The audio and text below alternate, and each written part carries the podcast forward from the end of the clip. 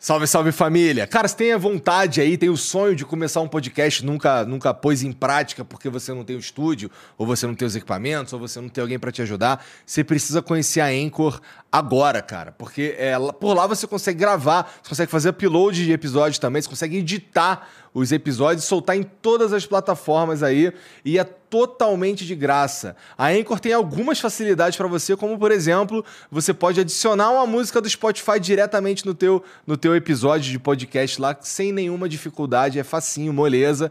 É, além de ser o único lugar que você consegue é, publicar podcasts em vídeo no, no Spotify. Então a, a Anchor, é pela Anchor que você publica é, episódios de vídeo de podcast no Spotify, tá bom? Então entra agora aí em anchor.fm ou baixa o aplicativo, se escreve Anchor, tá bom? Então anchor.fm, entra lá, baixa ou baixa o aplicativo ou e baixa o aplicativo e começa agora.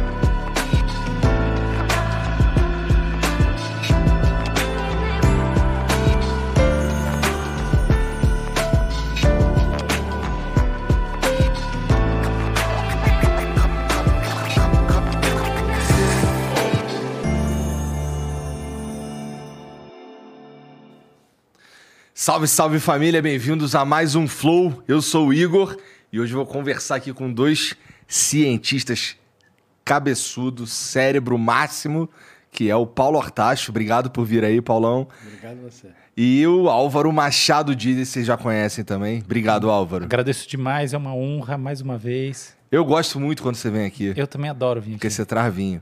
Tô brincando. e, e discórdia.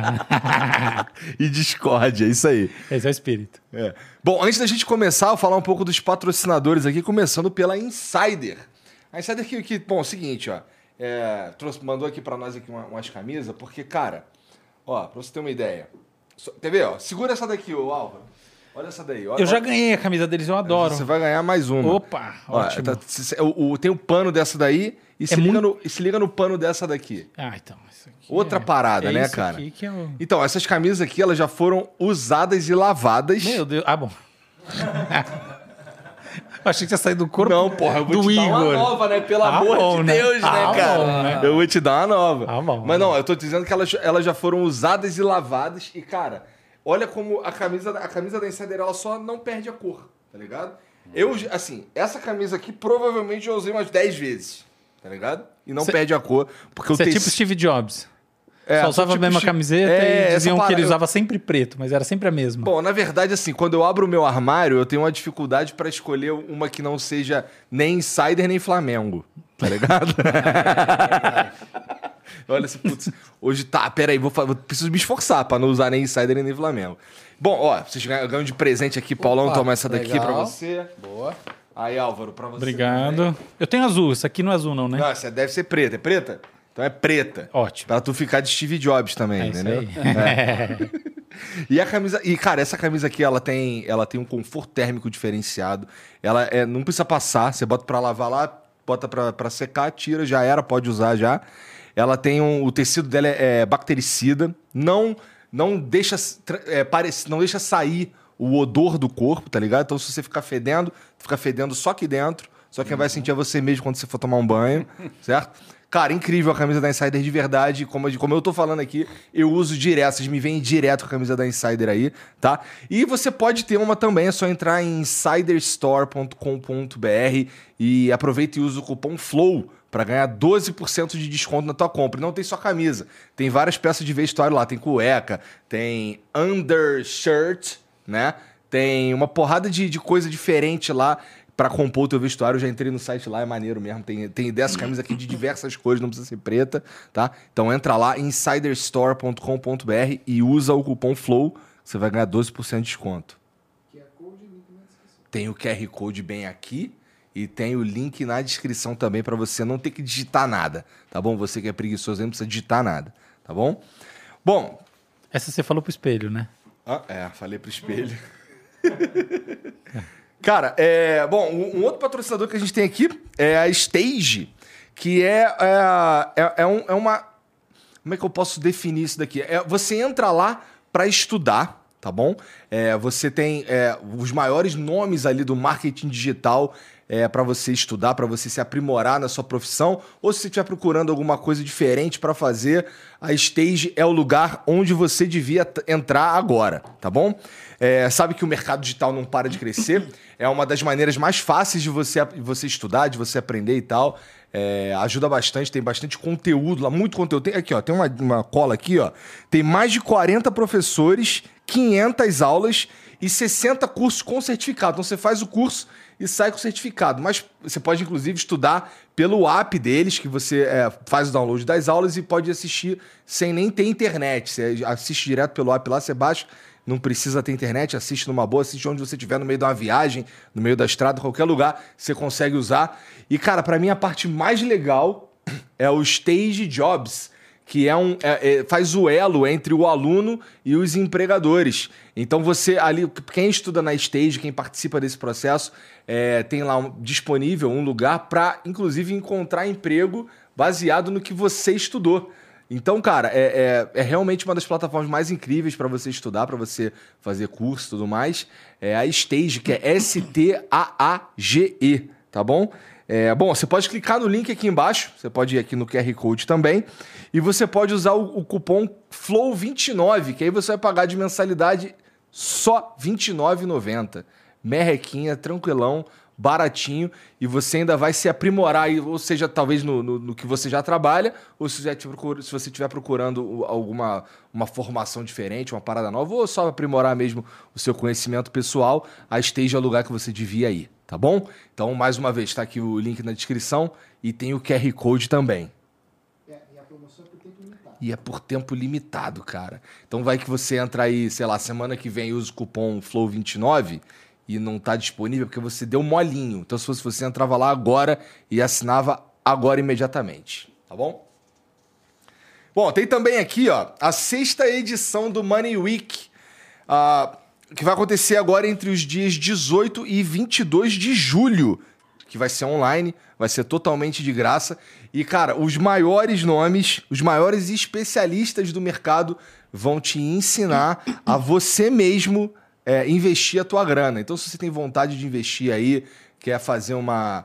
Quer, quer, sei lá, pensar no teu futuro e tudo mais, aí qualquer coisa nesse sentido, para você fazer. Porque assim, tem um monte de investimento ruim que a gente faz, que eu faço, inclusive, e que era bom a gente aprender com os caras que manja, né?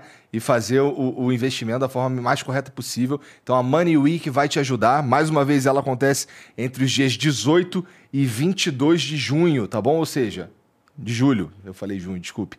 18 e 22 de ju julho, inclusive tá rolando, né? Tá rolando agora. E essa semana, cara, vai ter alguns dos palestrantes, os caras que, que fazem lá o, a, a Money Week, eles vão estar presentes no, no Critique, que é o nosso podcast aqui de business e negócios e tal, que, que acontece aqui nos nossos estúdios. Então, se você quiser é, ter um gostinho do que, que vai rolar lá, você pode acessar também o Critique, que vai estar aqui na descrição também. Beleza? É isso. É isso. Tem ah, o link na descrição e o QR Code também, né? Porque senão o Borga me dá esporro. Tá bom? Tá tranquilo? Não vai me dar esporro, não? Não, Então é isso. Então é isso. E tem um emblema hoje, não tem, Janzão? Cadê? Ô, o emblema tá bonitão, cara. Olha lá. Oh, Cara, olha a carinha de safado do Álvaro, olha lá. cada, cada vez que eu venho eu saio pior, né? Não, essa aí tá maneira. Só, tá tá um legal, pouco legal. diferente e o cabelo tá meio arrumado ali, né? É, então, não, esse cabelo aí. Arrumaram por mim. Muito bom, então, bom. se você quiser resgatar esse emblema, é totalmente de graça. É só você entrar na plataforma lá e, e ir no link nv99.com.br barra resgatar e usar o código Malha o Cérebro. Tá bom? O código é malha o cérebro tudo junto. Você resgata essa- esse emblema aqui pra adornar, embelezar e quem sabe você, por osmose, pegar um pouco de inteligência também. Então é só pra você, pra você colocar lá no teu perfil e usar lá na plataforma e também pra completar a tua coleção, tá bom? nv99.com.br barra resgatar, o código é malha o cérebro. Você pode, inclusive, lá pela plataforma mandar também mensagem pra gente, perguntas e tudo mais, que a gente vai ler aqui no final do programa aqui. Com... Você não vai perder a oportunidade, né? Olha os caras que estão aqui comigo. Beleza? Então entra lá, manda uma mensagem pra gente que a gente vai ler aqui no final. Beleza? É isso. E por falar em malhar o cérebro, né? A gente está aqui com o Paulo Artacho, considerado o maior cientista em atividade do Brasil nesse momento e um dos 10 maiores cientistas do mundo. Como é que é essa história de ter sido listado como um grande cientista internacionalmente? Conta aí um pouquinho pra gente, Paulo. É, gente, não- eu acho que não existe muito essa história de ser grande e pequeno cientista. Ah, cada sim. um faz o que você eh, dá na telha, cada um faz das- de acordo com a sua habilidade intelectual ou técnica e vai por aí afora. Então, cada um tem o seu próprio espaço. Não tem isso de ser um pequeno, um grande, um maior ou um menor. A ciência funciona como um trabalho coletivo de milhares de cientistas no Brasil e no mundo todo. Mas como é esse, esse lance do. Esse lance do. Rapidinho. Esse lance de, de fazer esse tipo de, de ranking, de ranquear os cientistas e tudo mais aí. Deve ter um ou outro que curte aí, dá uma massagenzinha no ego, não dá, não? Ó, eu não gosto muito, porque o ranking é o seguinte: de acordo com o critério que você usa, o resultado vai ser diferente. É verdade. É a gente tem óbvio, visto isso né? daí por aí, né? Então, você não quer dizer muita coisa. O fundamental é você fazer um bom trabalho para o país, um bom trabalho para a sociedade, contribuir com o seu trabalho né, para o avanço do conhecimento né, da, da humanidade como um todo e, e ponto. Quer dizer, ranking deixa, deixa de lado. É. Eu não levo muito em conta essas questões, não. Eu acho, eu acho é, prudente esse, esse tipo de posicionamento aí, de não levar em consideração esse tipo de coisa. É, a gente vai pelo mesmo caminho por aqui também. É, De cuida, cuida, porque o, o ego é foda, o ego destrói a gente. Claro, Né? tem nada a ver. É uma das coisas que mais destroem, inclusive, assim, o, o, o ser humano é essa porra de achar que você é o fodão e É. você tra- começa a tratar os Você outros é escrotos. gostosão E os outros são tudo inferior. Não, não tem nada a ver. Não tem nada a ver. Mas, ô Paulo, de qualquer maneira, tem uma questão da área que você está trabalhando e da importância delas serem reconhecidas, né? Não só por você, mas pelo grupo que você está e mais amplamente por- pelo momento do mundo, né? Que raios é isso? Conta aí um pouquinho qual que é essa história aí. Então, é, é o seguinte: mudanças climáticas globais, que é a área que eu trabalho, e a questão Amazônia, a poluição do ar urbano, etc. e tal, é uma área que hoje está muito, muito, muito em voga. Quer dizer, ah, até 10 anos atrás a gente imaginava, olha, mudanças climáticas globais era para 2050, final do século. Só que agora caiu a ficha de que o clima já mudou. Não é que ele vai mudar no futuro. Nós já temos um novo clima. Em São Paulo, a gente vê isso claramente. Você tava falando da Europa. Na Europa, essa semana mesmo, teve mais de 3 mil mortos na Espanha e em Portugal, temperaturas de 47 graus em Portugal, 49 na, na Espanha, e gente morrendo no meio da rua. Quer dizer, isso é, é um indício claro de que o clima mudou, né? por causa do sistema socioeconômico que a gente tem, e aí agora a ciência tem que ajudar a sociedade a enfrentar esse novo clima, se adaptar a esse novo clima e assim por diante. Então eu dei sorte de trabalhar numa área que acabou pegando no breu rapidamente. né? Isso é sorte. Né? Tem outros pesquisadores brilhantes que trabalham, por exemplo, em matemática, onde o cara demora 20 anos para demonstrar um teorema. Né? Então, cada um dá a sua própria contribuição na ciência. Entendi, entendi. É, sobre esse lance aí da, da Europa, é- é, na verdade, toda essa mudança climática que rola no mundo e tal, é isso que tu chama do antropoceno? Eu li, eu li alguma coisa sobre, sobre, sobre a tua vida e tal, e uma das coisas que mais me chamou a atenção é, porra, o que, que ele chama de antropoceno? Uma, uma nova era geológica. Pois é, uma nova era de geológica. 2014. Gente, o nosso planeta tem 4,6 bilhões de anos. Né? O universo nasceu há 13,6 bilhões de anos atrás. Né? O novo telescópio mostrou isso, algumas fotos de algumas galáxias que nasceram antes do nosso sistema solar existir. Né? Muito legal isso. E, bom, nesses 3,6 bilhões de anos, a vida foi evoluindo. Né? Começou nos oceanos, foi para o continente, e só dois, 200 mil anos atrás apareceu uma espécie, que somos nós. Né? Ou foi a gente ontem, né? Apareceu 200 mil anos, perto de 4,6 bilhões de anos, não é nada. Nada. Só que a gente está fazendo um estrago tão grande, no, transformando o nosso planeta, que a gente está colocando em risco as outras espécies e a nossa própria espécie. A isso a gente chama de antropoceno. Ou seja, a gente adquiriu uma capacidade de mudar, por exemplo, a composição da atmosfera com os gases de efeito estufa, que nenhuma outra das milhões de espécies que habitam o nosso planeta conseguiram. Então é uma façanha enorme. Mas, por outro lado, é uma responsabilidade gigantesca, porque a preservação da, da, da, da biodiversidade do nosso planeta está nas nossas mãos. E a gente não está cuidando muito bem disso daí, não, na verdade, não. né? Não, principalmente porque governos e empresas estão muito mais preocupados em ganhar dinheiro no curtíssimo prazo do que realmente pensar na sobrevivência da humanidade ou o que, que o, os meus filhos e os meus netos vão ter como clima no planeta. Então é um problema sério que a gente tem e a ciência tem muito para contribuir para isso. Você acha que é uma miopia em relação ao futuro ou você acha que é outra coisa? Não, não é miopia. É, é visão mesmo. Eles é intencional. muito bem, claro. Então, conta aí como é que é essa visão. Né? Conta, conta essa visão. Não vamos imaginar que um fazendeiro que desmata uh, 10 mil hectares da Amazônia não sabe o que está fazendo. Claro que ele sabe. Vamos dizer que o Trump não estava sabendo o que, que ele estava fazendo quando joga bilhões de dólares na indústria do carvão. Sabe muito bem é que esses caras têm uma visão de curtíssimo prazo. Eles têm, têm os quatro anos do mandato de um presidente, tem a duração que a, a sua terra vai, que você vai ter algum lucro com aquela terra, em geral é quatro, cinco ou seis anos. Só que a questão é que agora a gente precisa pensar no planeta, né, na sustentabilidade do planeta como um todo. E pouquíssima gente consegue fazer isso, mesmo de governo e mesmo de empresas. Então, por exemplo, as companhias de petróleo, Shell, Esso, eles sabem muito bem o que eles estavam fazendo desde a década de 50, jogando uh, dióxido de carbono na atmosfera. Que isso ia aquecer o planeta, eles sabiam. Eles sabiam desde a década de 50? Claro, antes dos cientistas. Tem documentos que mostram isso claramente. Né? Então, a questão do efeito estufa, por exemplo, todo mundo diz: olha, ninguém sabia disso.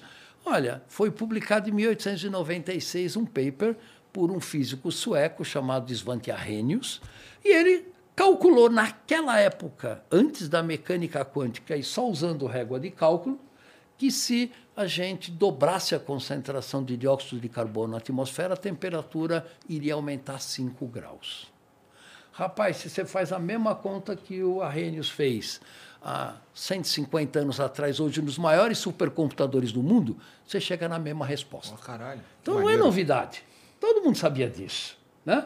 A questão não é essa. A questão é que as indústrias e os governos só têm interesse em abocanhar o máximo possível de recursos financeiros ou recursos naturais, o que dá no mesmo, né? o mais rápido possível e dane-se o resto. É isso que está acontecendo. Mas, Paulo, é, esse, isso aí é um trem que já foi, não é? Assim, tem volta, não tem volta. Porque assim, eu vejo vários trabalhos, várias pessoas, vários eu vi, eu vi que teve um, uma, uma convenção, talvez, uhum. que os uhum. países estavam combinando de ter uma, um, um teto, e aí um pode meio que vender para o outro o que ele não usou de, de emissão e Isso. tudo mais. E aí os caras que compram, sei lá, não sei o que, como é que funciona. Mas assim, é, eu vejo essas te algumas tentativas nesse sentido, de dar uma freada nesse Isso. processo, mas é um caminho sem volta, não é? É. Além de ser um caminho sem volta, tá? É o seguinte, hoje nós estamos jogando para a atmosfera alguma coisa da ordem de 42 bilhões de toneladas de gás de efeito estufa a cada ano. Só para você ter uma ideia do que é isso, né? É, nos últimos 150, nós estamos emitindo por ano agora o que a humanidade inteira emitia muito a cada década ou a cada 20 anos. Então ou isso seja, aumentou em 20 vezes. Exatamente. Então está acelerando. E essa aceleração dos impactos das mudanças climáticas estão associadas com isso. O processo se acelerou de uma tal maneira que você vê as convenções climáticas, né, onde se junta um monte de diplomatas para discutir o que não fazer. Porque eles fazem um monte para o Brasil. O Brasil prometeu zerar o desmatamento da Amazônia até 2028.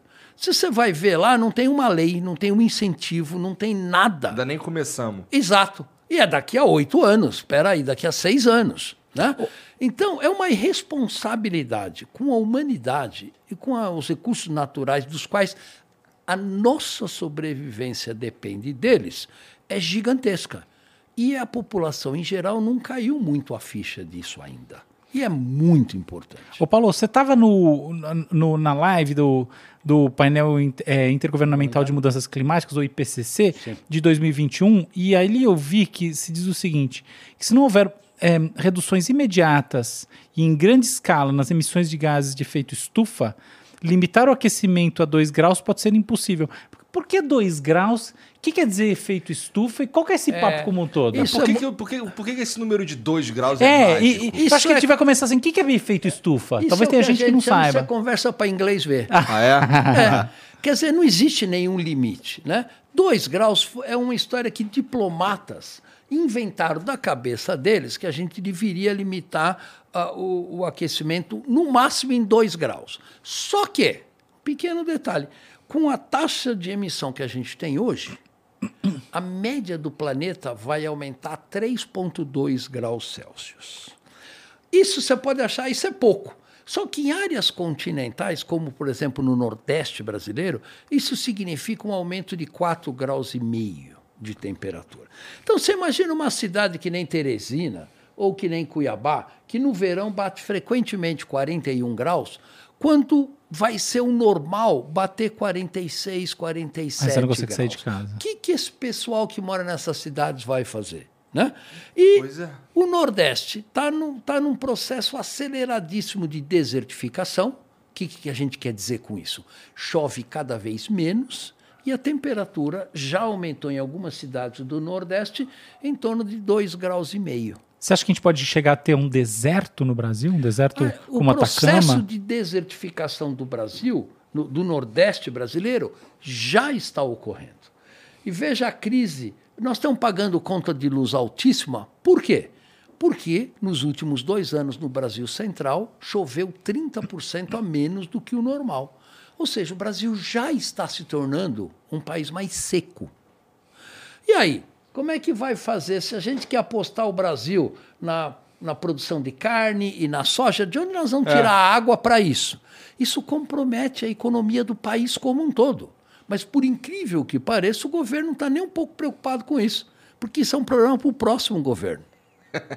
Só que isto vai afetar pesadamente a economia do Brasil ao longo dos próximos 30, 40 anos. E isso é uma questão que a gente tem que discutir mais amplamente com a sociedade como um todo.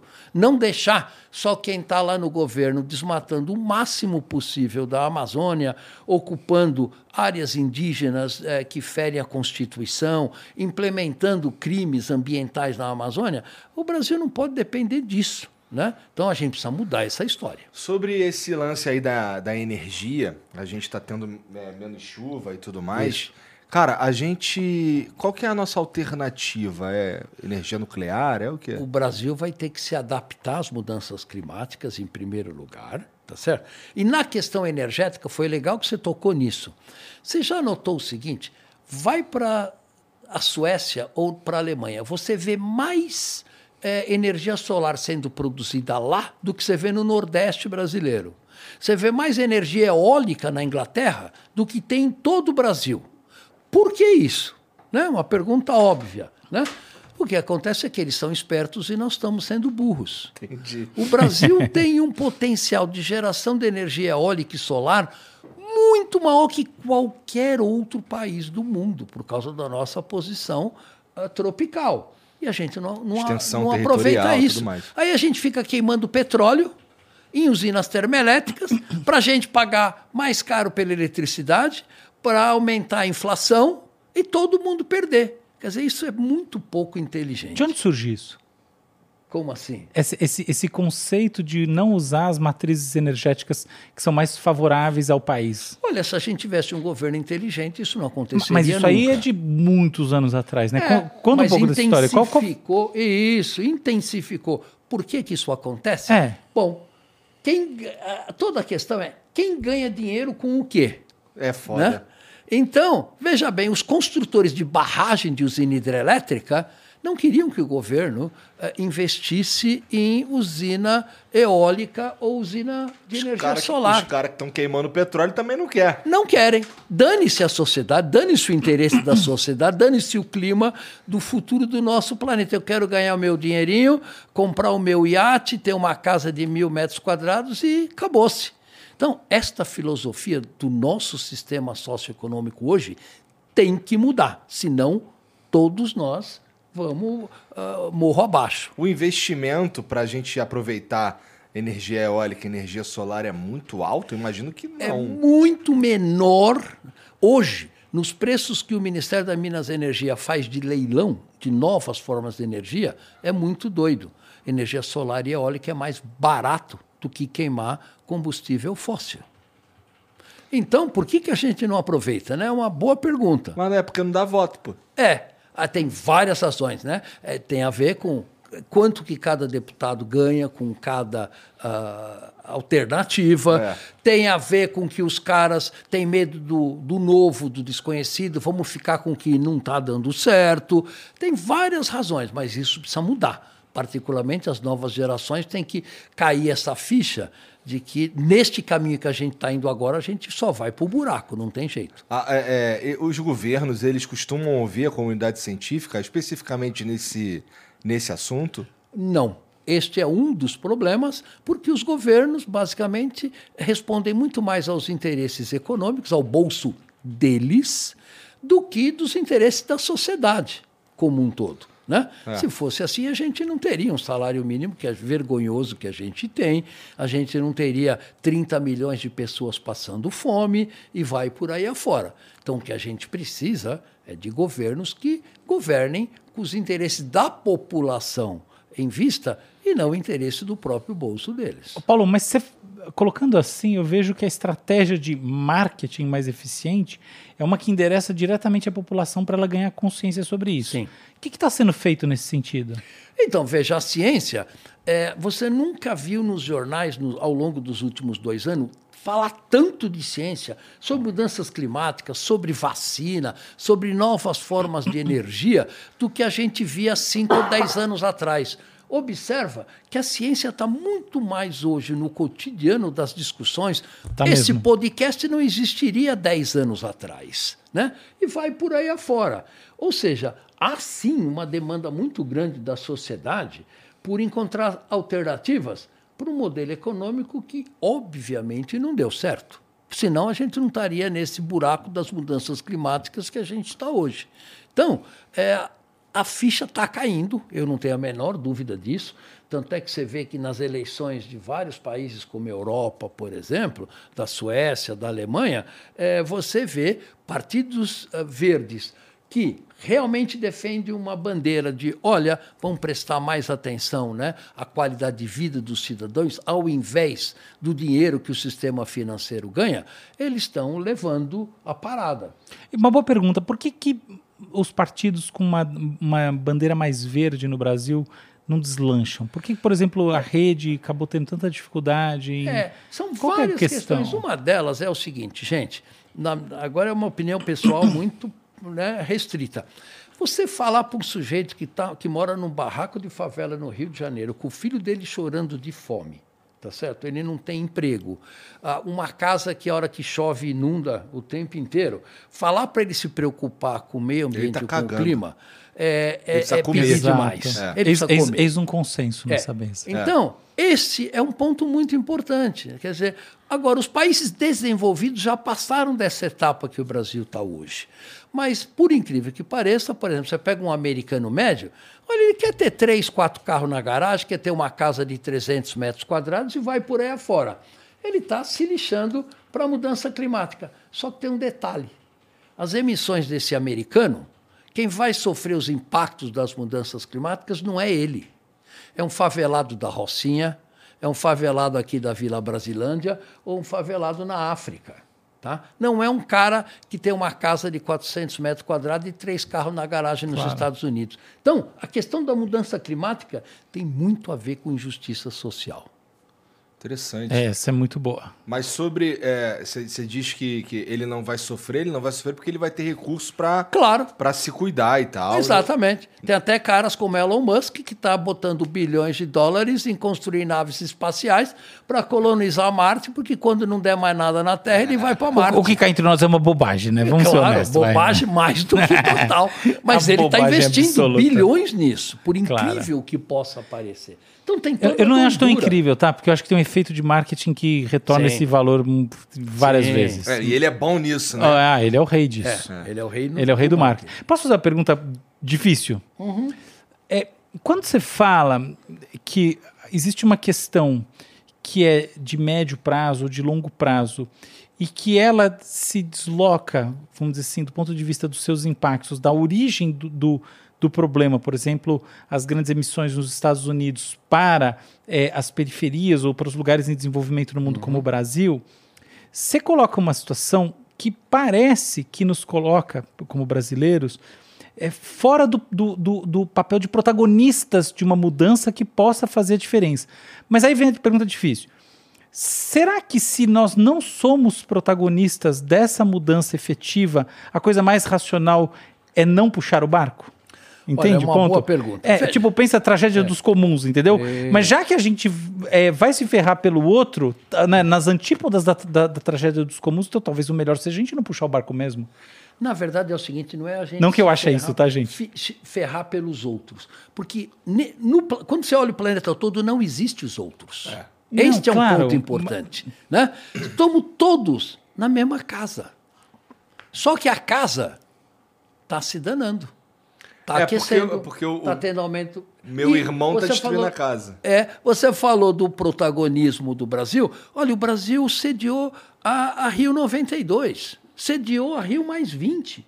O Brasil sempre tinha um, um papel de liderança enorme na, na questões ambientais e perdeu esse protagonismo por completo. Hoje o Brasil é párea na questão ambiental e na questão climática global. A gente precisa resgatar isso, porque o Brasil, olha, é uma potência mundial, a gente é difícil da gente acreditar nisso, mas do ponto de vista de população, de emissões, de Não, não PIB tenho dúvida. per capita, nós estamos entre os 10 maiores países do planeta e com isso nós temos responsabilidades desses 10.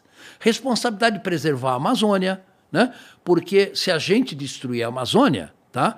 A quantidade de carbono que é armazenada hoje naquele ecossistema, que são 120 bilhões de toneladas de carbono, isso é equivalente a 10 anos de toda a queima de todo o petróleo no planeta. Se aquilo for para o ar, tchau para todos nós. A temperatura do planeta sobe para pelo menos 6 ou 7 graus. E aí, tchau para todos nós, tchau para todo o sistema que mantém a, a vida no planeta como um todo, oceanos, ecossistemas e assim por diante. Uma, uma licença para o cinismo. Mas se é assim, justamente o americano médio pode nos ferrar, a, a estratégia ótima não seria usar isso de maneira a barganhar com os outros países para que a gente também tenha algum retorno positivo por, pela preservação? Entende? Eu não estou dizendo que eu acho isso. Essa é, a estra- é, vou, é, vou colocar assim o elefante na sala. Sim. É, o elefante está no meio da sala. Né? E, na verdade, tem dois elefantes no meio da sala. Tá? Um é queima de petróleo, que tem que parar, e o segundo é desmatamento de florestas tropicais como a Amazônia, Claro. que tem que parar. Tá? Agora, o legal dessa história é que o Brasil tem vantagens estratégicas monstruosas nessa questão. Só que a gente precisa aprender e ser inteligente para usar as nossas vantagens estratégicas. Quais são elas? 44% das nossas emissões de gás de efeito estufa é desmatamento da Amazônia.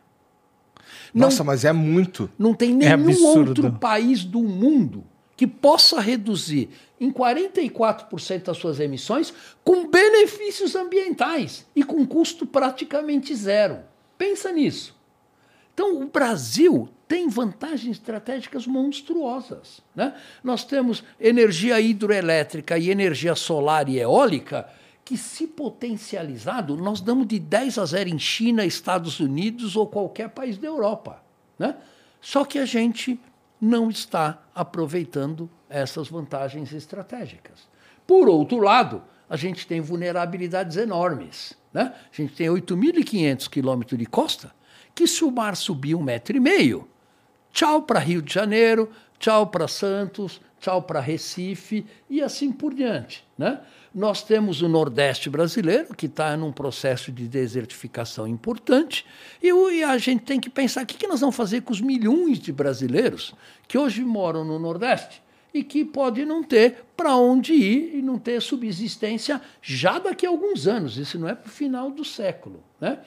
E a gente, então, tem que aproveitar as vantagens estratégicas e trabalhar para minimizar os danos na população de baixa renda, que é quem sofre com eventos climáticos extremos, quem sofre com secas, inundações e assim por diante.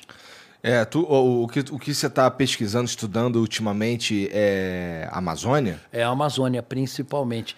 Qual é a importância da Amazônia na manutenção do clima global? Entendi. É, essa, esse, essa história de Ratanabá lá caiu no teu colo, então, do nada. Como assim? Não, não, não acharam é, uma cidade lá de sei lá quantos mil anos Isso. aí? Fizeram uma varredura, não sei Isso. o que e tal. Isso. É... Cidade perdida. é uma cidade perdida lá no. No meio da Amazônia. Pois é, isso daí, isso daí não impacta o teu trabalho, né? Não, veja, a Amazônia Será tem que os caras não vão pirar de. Ué, desmata isso aqui pra gente cavar e ver o que, que tem embaixo? Não, É, não- Não, não, não. Eles desmatam por interesse econômico, né? É para fazer especulação com terra, é para invadir terra pública. Veja, é, 60% da área da Amazônia são terras públicas ou terras indígenas. Não que pertence a quem? Não é que não pertence a ninguém. Pertence a eu, você, pertence a nós. Aí um cara vai lá, passa trator, desmata, põe a cerca e diz: Isso agora é meu fica lá dois ou três anos, cria umas dez cabeças de garro, gado e vende por dez vezes o preço de mercado. Esse é o principal negócio hoje na Amazônia. Isso tem que acabar. Não pode, a gente não pode ter um país baseado em ilegalidade. A Constituição tem que valer alguma coisa, né? Concordo. Senão vira Você acha terra que é só a, a- que a estratégia é ótima é repressiva ou você acha que tem alguma re- estratégia de, de compensação é, que possa inibir o desmatamento?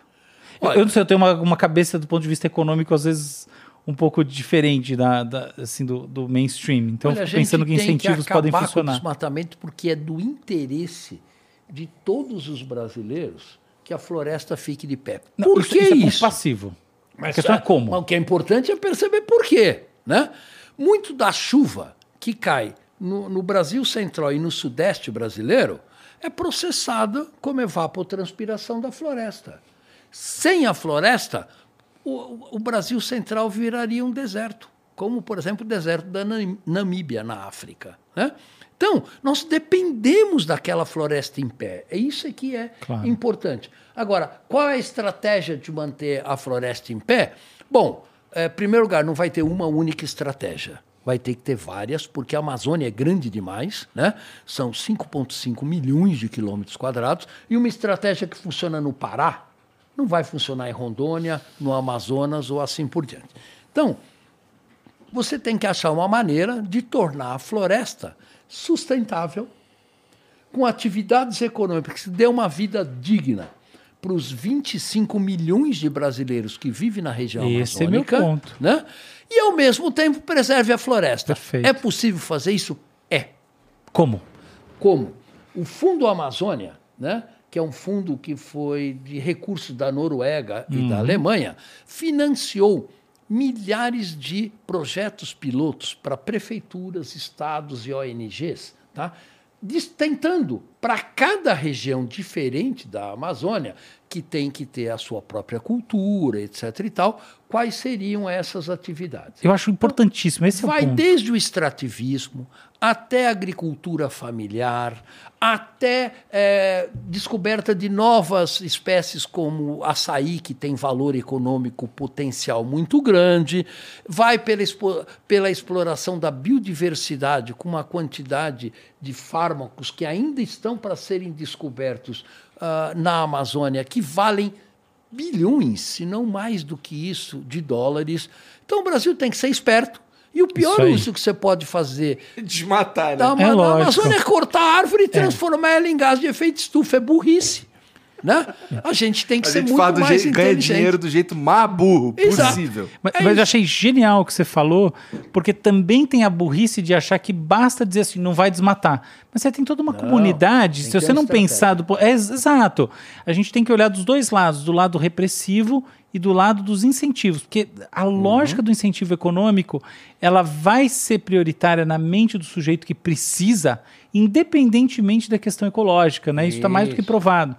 E aí eu gosto muito dessa ideia dos fundos que vêm, inclusive, subsidiados por outros países, porque está todo mundo se beneficiando. No final das contas, é a Isso. tragédia dos comuns sendo evitada. Então isso é muito legal. É isso mesmo, né? E veja, veja, o pró-álcool, você pega o Programa Brasileiro do Álcool. Se ele não tivesse tido subsídios no início, a indústria do petróleo ia passar por cima e acabar com, com o Programa Nacional do Álcool.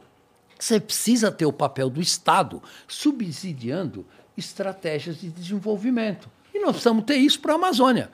Né? Não o Estado apoiar atividades ilegais, crimes ambientais, invasão de terras indígenas, porque isso não vai dar futuro nenhum para o Brasil. Isso hoje é muito claro. Tem modelo econômico comparando quanto que a gente retorna para o PIB, é, estimulando essas atividades que são não destrutivas em comparação às mais destrutivas? Sim, é, existe, só que essas atividades não destrutivas ainda são em muito pequena monta, porque o que, Claro. o que manda na Amazônia são as atividades associadas com a destruição do ecossistema. Né? A gente precisa reverter esse quadro para, inclusive, economicamente, a gente encontrar caminhos que a gente possa desenvolver a Amazônia de maneira sustentável. É possível isso? Sim. E a gente tem que fazer isso mais urgente como o Brasil, como nação, porque nós vamos ganhar um protagonismo internacional gigantesco se a gente fizer isso. Nós vamos ter benefícios ambientais enormes e esse é o futuro. Quer dizer, o futuro não é o, futuro da destruição, é o futuro da construção de uma nova sociedade sustentável. E isto é possível. Aquele filme do. Esqueci o nome dele lá. Uma Verdade Inconveniente. Aquele Sim. filme ali. Al é... Gore, é. Al Gore, isso aí. Aquele filme ele tava certinho do ponto de vista científico, cara. Porque eu vi muita gente falando, ixi, esse cara tá viajando. Especialmente na época. Não, não, assim, a galera, eu Uhum. ouvia da galera e tal, até de uns, uns caras que não eram cientistas, mas eles falavam, pô, não, esse cara tá viajando e tá. Errou aqui, errou ali, não sei o quê, isso daí não vai acontecer, não tá acontecendo, é tudo mentira. É. Veja, a ciência daquela época é diferente da ciência de hoje. A ciência progride muito rapidamente, particularmente na área das mudanças climáticas. Né? Então, hoje as previsões são dez vezes mais precisas do que na época da verdade inconveniente do Al Gore. 2007, agora, talvez, né? Agora, a- o cerne da questão continua o mesmo. Ou seja, aumentar a, a- a emissão de gases de efeito estufa, nós vamos levar a uma inviabilidade climática do nosso planeta e a nossa sociedade, como ela é hoje, vai ter prejuízos socioeconômicos monstruosos com isso. Isso é a mensagem da, do- da verdade inconveniente. Continua a verdade hoje. Só que hoje a ciência tem modelos muito mais sofisticados, mas isso não muda a raiz da questão. O nosso modelo de desenvolvimento não é sustentável. O, o, o problema não é o, o efeito estufa como um efeito estufa, Sim. e sim é, aumentá-lo e, e fazer com que ele se torne cada vez mais intenso. Porque Exato. sem o efeito estufa a gente não estava nem vivo também, né? Exato. Sem o efeito estufa, a temperatura média do nosso planeta ia ser menos 15 graus Celsius. Não, exi- não iria existir água líquida e a gente não ia estar conversando nesse podcast. Aham. É simples como. A vida no planeta depende do efeito estufa. O problema não é esse. A questão é que a gente está aumentando esse efeito estufa, isso está aumentando a temperatura do planeta, e com isso a gente está inviabilizando uma série de atividades como a agricultura. Né? Imagina como vai ser difícil alimentar 10 bilhões de pessoas em 2050 com esse clima mudando desse jeito. É. Né? Então não vai ser fácil. Então, a- as armadilhas que a gente está montando né? para os nossos filhos e netos e para nós mesmos, que a gente já está sentindo hoje os fortes impactos da mudança climática. Veja, o Brasil, a safra de milho do ano passado teve uma quebra de 30%. Né? Não é pouca coisa para um país Isso grande está ligado à- mudança Está ligado com a falta de chuva na hora certa e na quantidade certa. E acontece o seguinte: a chuva está vindo agora muito mais concentrada, muito mais intensa. Quando chove, chove muito e por pouco tempo. Isso é péssimo para a agricultura. Tá? Isso é péssimo para as cidades. Então, cidades que nem São Paulo aumentou as enchentes por fator 4, comparado com a década de 20 a década de 30. Né? Então, eh, isso a gente enxerga no mundo inteiro. Né? O aumento da frequência e intensidade dos eventos climáticos extremos. E quem sofre com isso é quem mora num barranco. Petrópolis, lá. Num Isso. barranco em Petrópolis, ou aqui em São Paulo, em áreas que inundam todo ano, o cara perde tudo que ele tem todo ano. Quer dizer, isso é insustentável né, a médio e longo prazo. E a gente precisa mudar esse panorama. Mas, ô Paulo, você colocando assim, você também dá um- uma, uma ideia de que o próprio é, empresário rural, agricultor, também perde. Claro que ele perde. Não só a população pobre. Sim. Então, assim, economicamente a coisa é ruim em todos os estratos. Sim. A pergunta é: e existe consciência e, nesse sentido, um alinhamento do ponto de vista de programático, de programa do agro com a defesa do clima? Ou não? E por que não, se no o caso de agro não? está completamente dividido. Vamos colocar dessa maneira. Metade do agro é aquele agro que invade terra pública. Quando aquela terra não dá mais produtividade nenhuma, ele abandona aquela terra e invade outra, ilegalmente. A- acabou aquela terra, ele invade outra ilegalmente e vai por aí afora. E tem outro agro, que é muito mais moderno, que, que quer competir em produtividade com produção de carne dos Estados Unidos, da Europa e da China, que tem uma visão muito mais moderna. Falou: opa, assim nós não, não vai dar futuro. Assim o nosso negócio vai por água abaixo. Né? Então, o agro, assim como muitas das indústrias, está completamente dividido. Isso também acontece nos Estados Unidos, isso acontece na França. Né? Eu sinto isso também, tá? agricultores- Eu tenho duas empresas Oi? no agro e eu sinto isso também. É, isso é verdade. Você tem um pessoal absolutamente preocupado. Isso que é interessante. Porque tem gente que acha que não, que o agro, por definição, é inimigo do clima. Não, Não. é verdade. Ó, na COP26, lá em Glasgow, eu conversei muito com o, o CEO da, da JBS, o maior produtor mundial de carne. Né?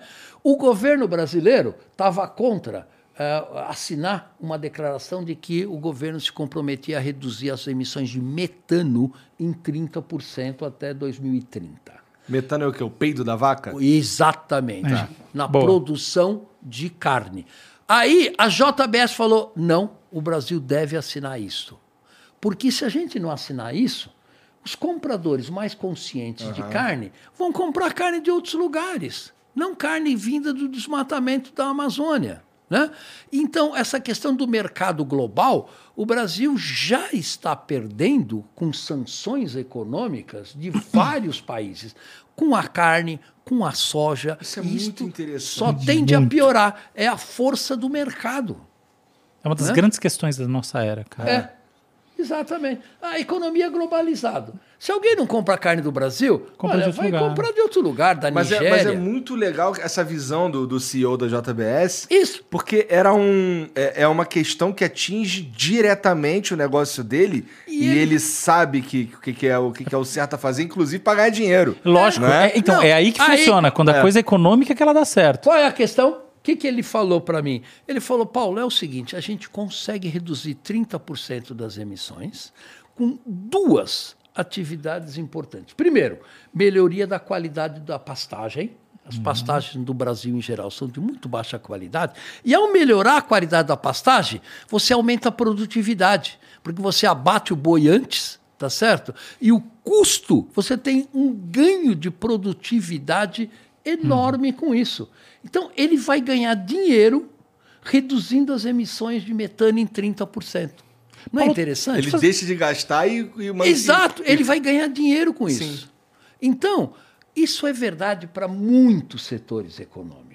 Tá? Então, por exemplo, uma empresa de energia, ao invés de queimar petróleo para produzir eletricidade, no preço do petróleo que está hoje no mercado internacional, vale muito mais a pena ele montar uma, uma fazenda de geração de energia eólica ou uma fazenda de geração de energia solar.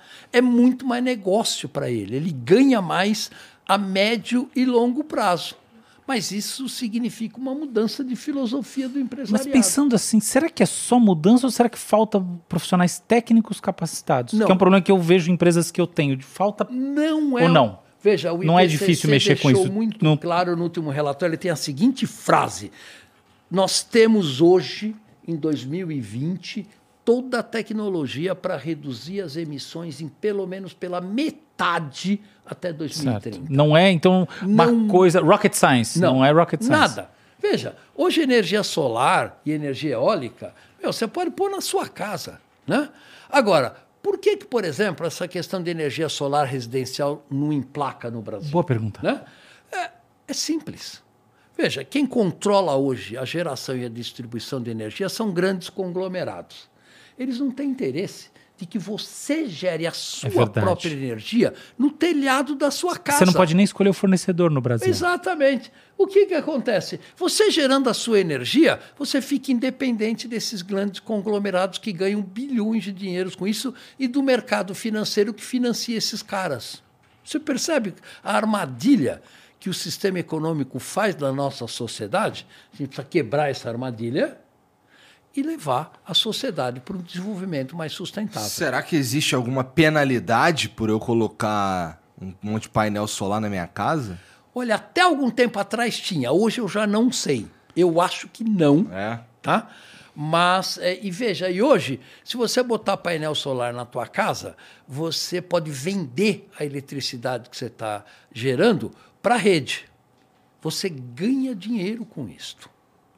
Tá? Então, por exemplo, você tem uma casa na praia, tem vários amigos que têm casa em Paraty. Né? Você põe um painel solar, quando você não está usando a eletricidade, você vende essa eletricidade para a rede. E muita gente tem uma conta de luz que é negativa você vendeu mais energia para para a Enel, no caso, do que você gastou da Enel.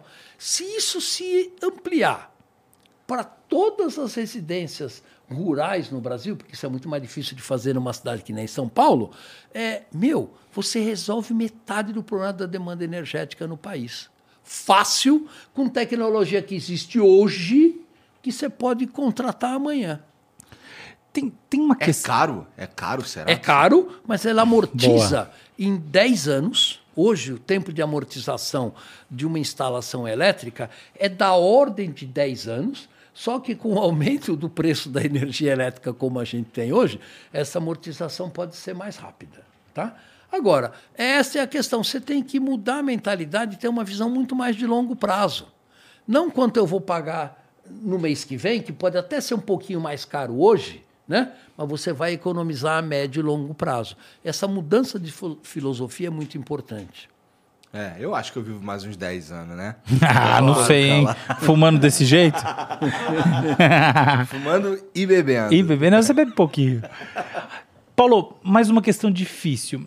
É o seguinte: existe uma discussão é, em âmbito internacional, e sobretudo entre os economistas, que é assim: os Estados Unidos e a China, sobretudo, se desenvolveram fortemente ao longo de todo o século XX Isso. através da poluição, de, de- ou melhor, do uso de matrizes energéticas altamente poluentes. E agora que eles estão bem estabelecidos, e a Europa também, Isso. eles falam pra gente assim, ó, Isso. Você Vo- não. Você não. E por trás dessa fala existiria um discurso de retenção do progresso. É Claro que eu acho essa, essa colocação ingênua, mas também acho que existe algo que motiva ela que a gente tem que levar a sério. Queria ver como é que você vê isso aí, como você acha que a gente tem que se posicionar em relação a esse debate? Álvaro, a questão é muito mais grave do que você está colocando. Na COP26, os países pobres colocaram uma cláusula, tentaram aprovar uma cláusula de montar um fundo internacional de um bilhão de dólares por ano, que não é nada, isso é quando se gasta por dia numa guerra como a Ucrânia. Sim, sim. Tá? Um bilhão de dólares por ano para ajudar os países pobres a diminuir as suas emissões. Sabe o que os países ricos falaram? Não. Nós não vamos dar um tostão para vocês reduzirem as suas emissões. Ponto. Então, é uma questão de mundo desenvolvido versus mundo em desenvolvimento. Porque os países desenvolvidos veem isso como ameaça à sua dominação e à sua hegemonia. Como é que um país pobre pode modernizar o seu sistema de eletricidade se tornar mais competitivo do que Estados Unidos, Alemanha, Itália e assim por diante? Isso não é do interesse deles, mesmo que isso dane com o clima de todo o planeta. Veja a hipocrisia. Sim. Né? Então, na diplomacia, ela é totalmente hipócrita. Cada um olha para os interesses do seu próprio umbigo. Sim. E esse é um problema seríssimo que a gente tem. A questão do que a gente chama de governança. Boa. Esse um bilhão seria um pool formado por todos os países Isso. desenvolvidos. Gente, é uma um- merreca para cada um, é, é uma vaquinha. nada. O PIB dos Estados Unidos é 9 trilhões de dólares por ano. Isso é um centavo do centavo do orçamento americano. E mesmo assim eles negaram. Por- Falaram, porque "Não, a questão não é o dinheiro, a questão é a competitividade. É, exatamente. Não é o dinheiro, é o jogo político e econômico de dominação internacional. E como a gente tem que, como país em desenvolvimento, responder a esse desafio? Porque essa é a linha de força que eu acho mais complexa. De um lado, a necessidade eminente que a gente reduza as emissões, e mais do Olha- que isso, que a gente crie ma- formas da população que vive em situações É. que hoje em dia são de desmatamento profundo, encontrem é, eco- é, opções economicamente viáveis. Do outro lado, o fato de que os países que se beneficiaram de um desmatamento fortíssimo, de uma industrialização baseada em matrizes é, é, energéticas absolutamente é, poluentes, estão agora bem situados em posições que dão duas bananas para gente. É. O que, que você tem que fazer? Zero desmatamento da Amazônia. Você ganha um, você tem um, no jogo político, você ganha uma vantagem estratégica enorme, você ganha moral. Hoje o Brasil não pode entrar numa mesa de discussão porque não tem moral nenhuma com o que a gente faz com a Amazônia. Sim. Mas o jogo da diplomacia internacional, você tem moral, você ganha moral com isso. Os países como a Noruega, a Alemanha reativam o Fundo Amazônia, melhorando a qualidade de vida do povo que mora na Amazônia, e com isso você volta a ter protagonismo nas mesas de negociações internacionais. Onde você tem que ser duro. Onde você tem que ser duro. É óbvio, o jogo ali não é mole. Isso. Engraçado que você está colocando a coisa de uma maneira que o, o- o clima entra muito no âmbito das relações internacionais, né? Totalmente. Totalmente. Ah, O foco antes era o comércio. Se você vê hoje, como o comércio é total ou quase totalmente globalizado, hoje o foco é clima. Tá? Porque todo mundo sabe que a emergência climática chegou. Isso não é segredo para ninguém. E que todo mundo vai ter prejuízos enormes com isso. Então, a moeda de negociação acabou virando redução de emissões de gás de efeito estufa. Sim, interessantíssimo isso. É muito curioso. Muito. Né? E aí, mesmo em países como os Estados Unidos, você pega eh, estados como a Califórnia, tem um avançadíssimo programa de descarbonização da economia. Outros estados como a Virgínia, que depende só do carvão, estão se lixando e querem continuar emitindo quanto ah, gás de efeito estufa. Então, dentro dos países, está gerando tensão também. Esse, né? esse é um ponto bom de discutir agora, né? Porque a propósito, a questão da Ucrânia, da, a questão da Ucrânia, a, a guerra. invasão da Ucrânia traz como, como um dos seus subprodutos uma mudança na discussão sobre matrizes climáticas e, e- energéticas, perdão, dos dois lados. Por um lado, num, num, num aspecto positivo, a necessidade de abandonar o petróleo, É. E do outro lado, a necessidade iminente de não depender do gás russo nesse momento lá na, na Europa. Conta pra gente o que, que você acha que vai acontecer nessa história toda. Eu não Qual que é o tenho- desfecho? Eu não tenho bola de cristal, não faço a menor ideia do que vai acontecer. Erra aí em público, É, vai. mas é o seguinte, gente, a Alemanha ah, caiu a ficha de que eles fizeram um erro enorme, né? Em confiar num fornecedor de gás para 80% da sua indústria, que é altamente não confiável. Eles fizeram um erro. Né? Assumiram isso em público, né? E estão tentando tapar o sol com a peneira. Os Estados Unidos, nesse jogo geopolítico, é quem está saindo o grande vencedor.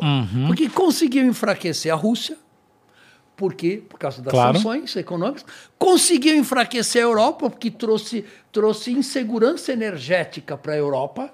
Então a indústria europeia está tendo custos mais altos, porque estão pagando muito mais alto pelas energias para tocar a sua produção. E os Estados Unidos está rindo de orelha a orelha. E se você pensar, o, o- tudo que o Biden faz é ficar instigando a guerra. Ó, nós vamos dar mais armas para a Ucrânia. Você acha que eles estão fazendo isso para defender os ucranianos? Não, é para ganhar mais dinheiro para o bolso dos americanos. Né? Então, a questão eh, da geopolítica global está mudando muito rapidamente e, tá, e vai mudar mais ainda com a questão das mudanças climáticas globais. Por exemplo, a China. Né? A China, há 20 anos atrás, percebeu, falou: opa, eu vou desenvolver os melhores ah, sistemas para geração de energia solar e os melhores sistemas de energia eólica. Naquela época, 20, 25 anos atrás, quem dominava a energia solar e eólica era a Siemens da Alemanha, eram empresas americanas. Hoje você não compra um painel de energia solar no mundo inteiro que não seja chinês. Bom, isso daí é verdade para quase qualquer coisa. Né? Mas, mas na questão energética, isto é importante, porque eles tiveram Claro. uma visão estratégica 20 anos atrás, olharam para o futuro e falaram: esse é o futuro do planeta. Hoje, eu vi a notícia de que um fabricante chinês, hoje, vende muito mais carros do que a Tesla, que é a BY deles. Sim, Vão sim. fabricar 300 mil carros elétricos. É porque, porque a China é o lugar onde mais tem carro elétrico. Exato. Ou seja, eles têm uma visão de futuro. Nós temos carros que são eh, do século Mas eles ainda são altamente poluentes, né? São. Vamos esquecer isso, que a China Isso. é parte da questão. A China parte é fundamental. parte importante. Claro, primeiro é a maior economia do planeta. Né? Segundo, tem uma matriz energética baseada no carvão de usinas que eles Exato. foram fazendo ao longo dos últimos 10, 20 ou 30 anos. Ainda não Por outro lado, as novas usinas chinesas são quase todas ou solar, ou eólica, ou nuclear. Eles estão apostando fortemente na energia nuclear. É o único país do mundo que tem dezenas de reatores nucleares em construção. Então, você vê que são caras que querem deixar esse passado. Só que, obviamente, como são um bilhão de pessoas, a inércia do sistema é gigantesco. Você não muda da noite para o dia, ou você não muda de um ano para o outro. Sim. Mas é importante reconhecer, eles estão no caminho certo. É, você, se você der o primeiro passo, Claro. você precisa dar o primeiro passo em, em, em- em direção a essa mudança aí. Exato. Com certeza. Cara, o, o- as usinas nucleares, elas elas estão, elas têm um, um baixo, uma baixa aceitação por causa do- dos acidentes, basicamente, não é? Elas poluem muito, elas têm algum outro Olha, problema que não a- seja. A baixa aceitação é por causa de três razões. E as Ah. três razões são muito razoáveis. Primeiro, o preço da geração é muito alto. Tá. Né? Não compara com a energia solar e a energia eólica. E, né? com, e com a Segundo, petróleo. elas demoram 15 a 20 anos para ser construídas. Né? Todas as usinas, não é só o Brasil que está construindo uma usina nuclear há mais de 20 É. anos. Né? Muitos países fazem isso. Então, com isso, eh, traz uma incerteza econômica enorme. Como é que vai ser o mercado de energia daqui a 20 ou 30 anos? Quanto vai custar o quilowatt-hora e vai por aí afora? Mas um, dois dos maiores problemas da, da indústria nuclear são, primeiro, além do preço né, e da estratégia, é, é a questão do lixo atômico. Ninguém resolveu a questão do que fazer com as milhares de toneladas de plutônio, que tem uma meia-vida de mais de 30 mil anos, que você tem que guardar por 30 mil anos, um elemento que é dos mais tóxicos e radiativos do nosso planeta. A pergunta é: olha, eu vou hoje gerar energia, vendo essa energia. Quem paga pelo, pelo, pela segurança deste plutônio ao longo dos próximos 30 mil anos? A sociedade como um todo? Os governos? Isso é justo? Isso está embutido no preço que eu paguei hoje pelo quilowatt-hora produzido Isso é a nuclear? grande questão. É uma questão importante. Muito. E a terceiro ponto é o que você falou. É, veja, todo reator nuclear produz plutônio. E a questão é a seguinte: o mundo seria muito mais perigoso se em vez de cinco ou sete países tivessem bombas nucleares, se 120 países, 150 países Tivessem tivessem, bombas nucleares. A tecnologia de fazer uma bomba é fácil, é bem conhecida. Qualquer um pode fazer uma bomba nuclear. Irã fez, né? Coreia do Norte fez, e assim por diante. É, então, você imagina quão perigoso ia se tornar o mundo, tá? Com toneladas de plutônio rodando daqui para lá, né? É um elemento além de radiativo extremamente tóxico. Isso era um prato cheio para terrorista. Então tem planos de segurança nacional com as usinas nucleares muito grandes e ainda não resolvidos. Então você vê, é só problema. Tem uma vantagem: a geração de eletricidade não gera CO2. Mas essa vantagem, a energia solar e a energia eólica também tem. Ma- Mas então como que você vê isso dentro de, um, de uma esfera positiva do ponto de vista chinês? Ou não é? Veja, a China está apostando todos os cacifes em todas as direções do lado das emissões zero de CO2, inclusive apostando na questão nuclear. Porque você acha que, os- que reduzir o CO2 é mais importante do que é, reduzir o risco de no futuro ter um acidente nuclear, por exemplo? Olha, Dá para dif- botar essas coisas é numa base difícil comparável? você botar na, na balança porque são balanças com pesos Claro. diferentes, né? O risco da emergência climática é gigante, está aqui hoje com a gente. Risco de acidente nuclear é, é grande, os prejuízos são monstruosos, né? Fukushima ainda armazena bilhões de toneladas de água altamente radiativa que eles não sabem o que fazer. Não pode jogar no mar, não tem para onde transportar isso, vai ficar lá forever, num custo de manutenção e monitoramento disso gigantesco. E quem paga essa conta? É a empresa privada que tinha os reatores ou é o Estado japonês? É justo isso? Então são questões eh, Claro. muito, muito Mas, mas colocando isso aqui mais uma vez sob escrutínio, você colocaria a energia nuclear dentro das matrizes recomendáveis para reduzir Nunca. a pegada climática? Nunca. É, isso que eu estava. Nunca. Tá. Tanto é que você raramente não, né? vê qualquer ah, relatório científico apostando nessa direção hoje. Tem muitas outras maneiras. Tem a questão da geração de energia por- com hidrogênio verde. Tem 500 Como- Quais que você botaria como realmente interessantes, não só nível do Brasil, assim, olhando como cientista que vê um futuro? energia solar, energia eólica. Né? Tá. Assim como geração primária. Ela- elas têm um problema. Né? Energia solar e eólica tem um problema. Não tem, não tem sol à noite e não venta à noite. Bom, e aí, o que, que a gente faz? A gente só usa a luz durante o dia, né? Então, o Mas problema, baterias, né? o problema da intermitência é um problema sério. Ainda não totalmente resolvido. É mesmo. É, As baterias têm muita ineficiência? Bom, é muito caro. Para você armazenar em bateria a energia que São Paulo usa num único dia durante a noite, é, o preço disso é proibitivo. Mas isso é muito interessante que você está falando. Quer dizer que a Mas se a gente energia. conseguisse fazer durante o dia com essa dessa maneira e, e durante a noite com as maneiras mais convencionais. Boa, boa, boa, Esta boa. é a vantagem estratégica do Brasil. O Brasil tem uma rede elétrica interligada totalmente.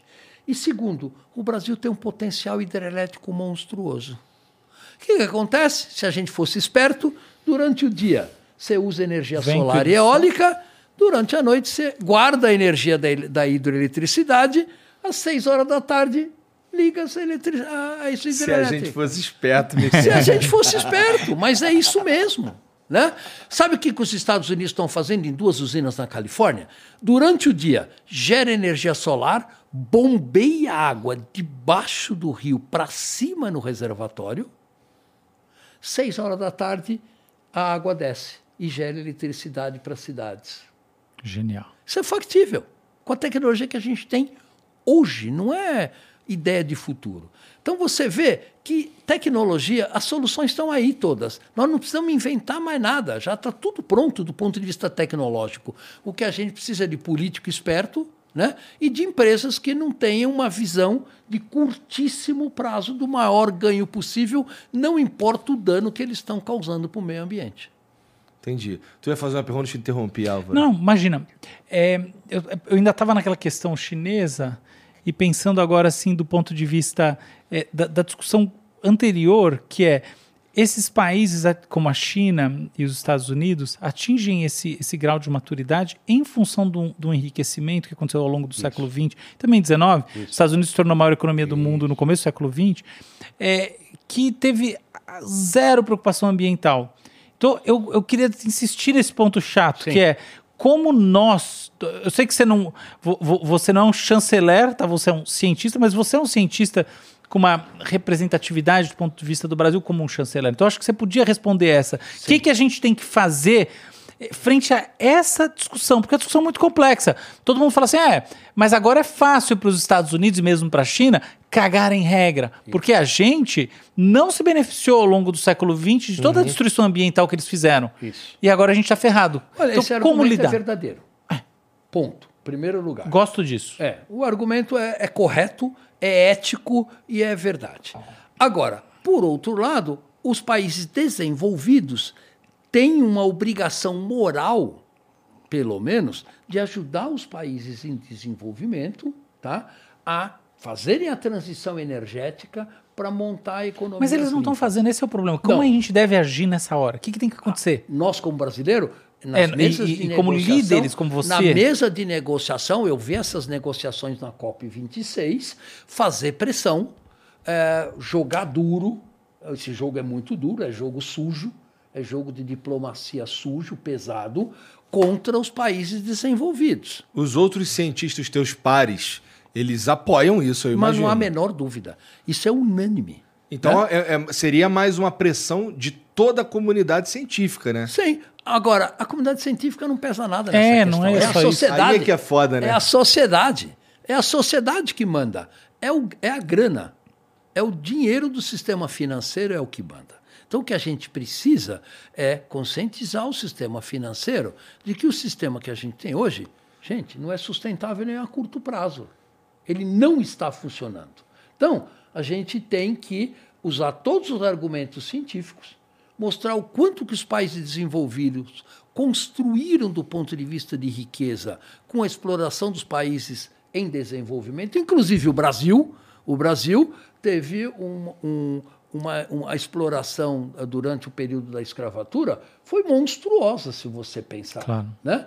Nós tivemos mão de obra não, não só barata, como praticamente de graça, né? que trouxe um pouco de desenvolvimento para o Brasil no século XIX, à custa dos escravos. Sim. Nós temos uma dívida com eles? Não há Claro. dúvida. Ponto. Né? Então, a mesma coisa se aplica na questão energética. Os- a Inglaterra, eh, onde começou a Revolução Industrial, né, eh, se desenvolveu emitindo carvão. Exato. Então, como é que eles vão falar para a Índia, hoje, que tem 1,5 bilhões de pessoas na pobreza absoluta? Olha, não queima carvão porque você está estragando o meu clima. Esse é o ponto. Não, não se é. sustenta. Né? Não faz, Não, não. Mas não esse é o faz discurso. sentido humano. Sabe como eu sinto Esse- isso, como, como, como a minha intuição sobre essa questão? Que ela não pode, ela não vai avançar de fato sem que os órgãos mundiais Isso. Eles sejam reformulados. Porque o grande problema é que esses debates se dão a portas fechadas, sem cientista. Cara, não tem nada disso, entendeu? Tem, tem você, mas tem assim, três ou quatro e acabou. Não tem, cara, não tem cientista nenhum. É, é, é que nem toda discussão, por discussão que você tem aqui, que você vai reformular o flow, não tem nada. Quatro pessoas, porta fechada e ponto final. E esse é o grande problema. Ou esses órgãos são redesenhados para que exista espaço para essa discussão de verdade, ou seja, representatividade dos países que tanto podem evitar a catástrofe climática quanto podem acelerá-la, ou a coisa não vai andar. Álvaro, é mais sério do que isso. O que, que eu quero dizer com isso?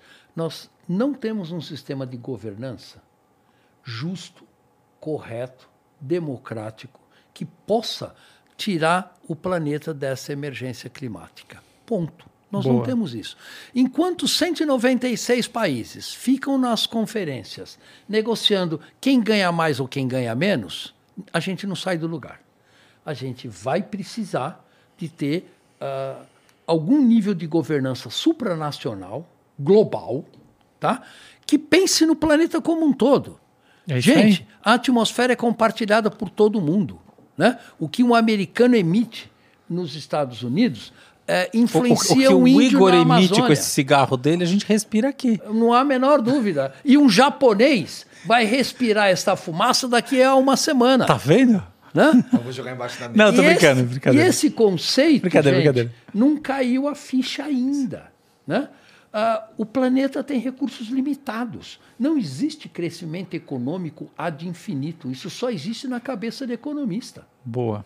Né? Muito bom. Não dá para crescer indefinidamente num planeta que tem recursos limitados. E nós estamos chegando no limite Eu acho, que, recursos. eu acho que esses caras estão esperando dar uma merda grande, de verdade, tipo, sumir uma cidade pra ir, rapaz. Acho, acho que não, viu, cara? Eu, eu- eu vou mais nessa tese do que ele tá falando, que é.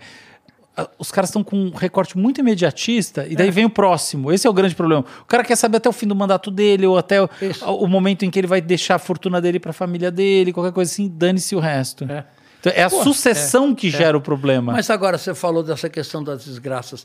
As desgraças já estão ocorrendo. é porque então, o negócio né? tá feio. Veja, uma onda de calor que simultaneamente atinge Estados Unidos, Europa e Irã e o Oriente Médio nunca tinha acontecido na história da humanidade. Ou seja, a desgraça está aí para qualquer um ver. Né? Já está acontecendo hoje, não é mais previsão de futuro. Né? Quebra de safra por falta de chuva ou por chuva muito intensa no período errado está acontecendo e não é só no Brasil. É, mas essa- essas, essas merda aí tem que começar assim. Se Deus olhasse assim, porra, tá bom, pros caras salvar isso aqui tem que dar merda nesse país, nesse país, nesse aqui, nesse Uhum. aqui. E começar a dar merda lá. Porque assim, eles, eles conseguem se livrar des- de- de- dessas catástrofes aí, eu imagino. Tem os recursos financeiros Tem os para É, porque você é, tem você ar-condicionado, você tem isso. Mas você tem Bangladesh não consegue. É. É isso. Então tem que dar merda, umas merda grandona pra lá. Lá na Califórnia, é. o negócio vira outra história. É. Porque, pô, sumir um, sumir um país na Polinésia, eu acho que os caras estão cagando e andando. Exatamente. Vira É. meme. É isso mesmo. É.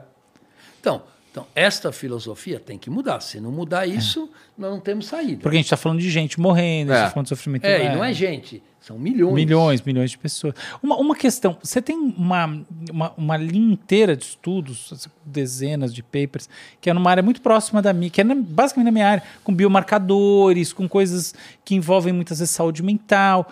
Conta aí pra gente, como você vê, assim, no- nos seus estudos, os principais impactos no corpo humano dessas alterações climáticas? O que, que muda de verdade? Então, são dois aspectos. Primeiro, a alteração no clima e segundo, é o impacto na saúde humana dos poluentes atmosféricos, né? Ozônio, material particulado e assim por diante. Então, dados da Organização Pô, Mundial... Paulo, desculpa, eu sou burro. Material ar- partículas é poeira em suspensão na atmosfera. Respirar poeira é ruim. Partículas. Tá. Elas entram dentro do seu pulmão e são cancerígenas. Entendi. Tá? Olha, morrem cerca de 30 milhões de pessoas por ano no mundo todo por causa do impacto da poluição do ar. Ponto. Alguns aqui na 9 de julho em São Paulo, tá certo? Outros lá na China, onde o ar é muito poluído, outros na Índia e assim por diante. São 30 milhões de pessoas que morrem e que não morreriam se a gente não tivesse um nível de poluição do ar que a gente tem hoje. E não é só câncer, né? Não, não é só câncer. Eu li um biomarcador que eu reconheci na hora, eu esqueci qual é. Acho que serotonérgico, não lembro qual, mas é claramente cerebral, assim. Tem... Isto. Então, já trabalhos do Paulo Saldiva, da Faculdade de Medicina da USP, mostram que o tamanho de fetos da população ah, ah, em São Paulo, que mora próxima, por exemplo, a grandes artérias como a Celso Garcia, 9 de julho, o tamanho médio dos fetos é menor. Cara, isso é Porque muito tem louco. menos oxigenação no sangue da mãe. Porque o sangue da mãe tem muito monóxido de carbono que é emitido pelos automóveis. É essa daí, ó, dá um corte histórico, hein? É, mas isso, isso é muito bem conhecido da ciência. Aí, Isso é horrível. a, aí a indústria automobilística bloqueia qualquer tentativa de redução dos padrões de emissões de, de carros. Né? Porque não é do interesse deles. Não importa que morram milhões de pessoas. Né? É muito curioso a posição da indústria e do sistema capitalista como um todo. Não importa, vai morrer 30 milhões de pessoas? Dane-se. Eu estou ganhando meu dinheirinho, estou feliz com isso. Né? Então, o mundo tem que mudar essa rota. Esse é o ponto principal, da, acho, desse podcast. Se a gente não mudar esta rota, gente, vai dar merda, como já está dando. Né? Em vários graus, em diferentes graus, maior em países em desenvolvimento, né? Isso não acontece tanto na Suécia, na Noruega, acontece muito no Brasil, né? E assim por diante. Então, a gente tem efetivamente que mudar essa rota. Vocês estavam falando, o, o, o Álvaro perguntou sobre o efeito no corpo humano Hum. desse, dessas paradas aí. Isso. E a gente estava falando faz um tempo, bem no, antes de começar, sobre essa, essa alteração de, de temperatura Isso. que tá rolando, que É, eu matou um monte de esqueci gente. de e tal. responder isso para o Álvaro. Álvaro, malária. Tá? O mosquito da malária, ele sobrevive dentro de uma determinada faixa de temperatura. Se ficar muito frio, o mosquito não tem condições de sobrevivência. O que, que nós estamos vendo? A malária está tá começando a invadir a Europa. Porque locais onde o mosquito morria durante o período do inverno por causa do frio extremo, não está morrendo mais. Então a malária está migrando. Né? Essa é uma das coisas. A segunda questão é o efeito das ondas de calor. Né? Então, a gente viu hoje nos jornais, morreram 3 mil pessoas na semana passada em Portugal e na Espanha. Por quê? Essas pessoas morreram de desidratação. Muito calor, ah, as casas não são preparadas para isso e assim por diante.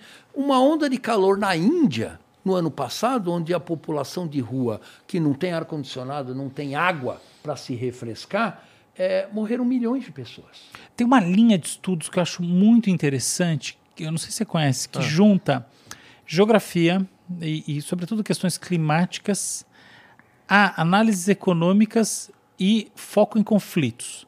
E basicamente mostra o seguinte: que quando tem a, a temperatura sobe, os conflitos humanos aumentam. Isso. E sobretudo porque por uma questão econômica, porque os recursos tornam mais escassos e as Aumenta coisas a tensão na é, sociedade. a- aumenta a tensão. Mas tem um outro lado da história que eu achei bem interessante, que é que as pessoas em si elas se sentem também mais desconfortáveis e aí elas ficam mais irritadiças e aí o gatilho é, tem um efeito maior. Co- Como é que você vê isso aí? É, isso é, tem muitos Isso é trabalhos é, que colocam isso. E você tocou num outro ponto quando você falou da questão do deslocamento de população. Né? Vocês imaginam, gente, a África ou a América Central, né? num clima 4 graus mais quente. O que a gente está vendo hoje de migração para os Estados Unidos e para a Europa é fichinha, perto do que vai ocorrer já nas próximas décadas, não é no final do século. Né? As pessoas não vão ter condições de sobreviver naquela região e vão obrigatoriamente ter que migrar. Então, o que a gente está vendo hoje de migração, muro nos Estados Unidos contra o México, na Europa sendo invadida por migrantes africanos, é, é fichinha perto do que vai acontecer. E dentro dos países. Né? Então, o Nordeste brasileiro. Olha, os milhões de brasileiros que moram no agreste nordestino, que hoje é uma região semiárida, vai virar uma região árida. Ponto e não vai ter condições dessa pessoa sobreviverem lá, vai virar como um deserto do Saara, por exemplo. E o Brasil tem que começar a pensar onde nós vamos botar esses É. milhões de nordestinos. Vão deixar para pensar quando eles estiverem batendo nas nossas portas? Né?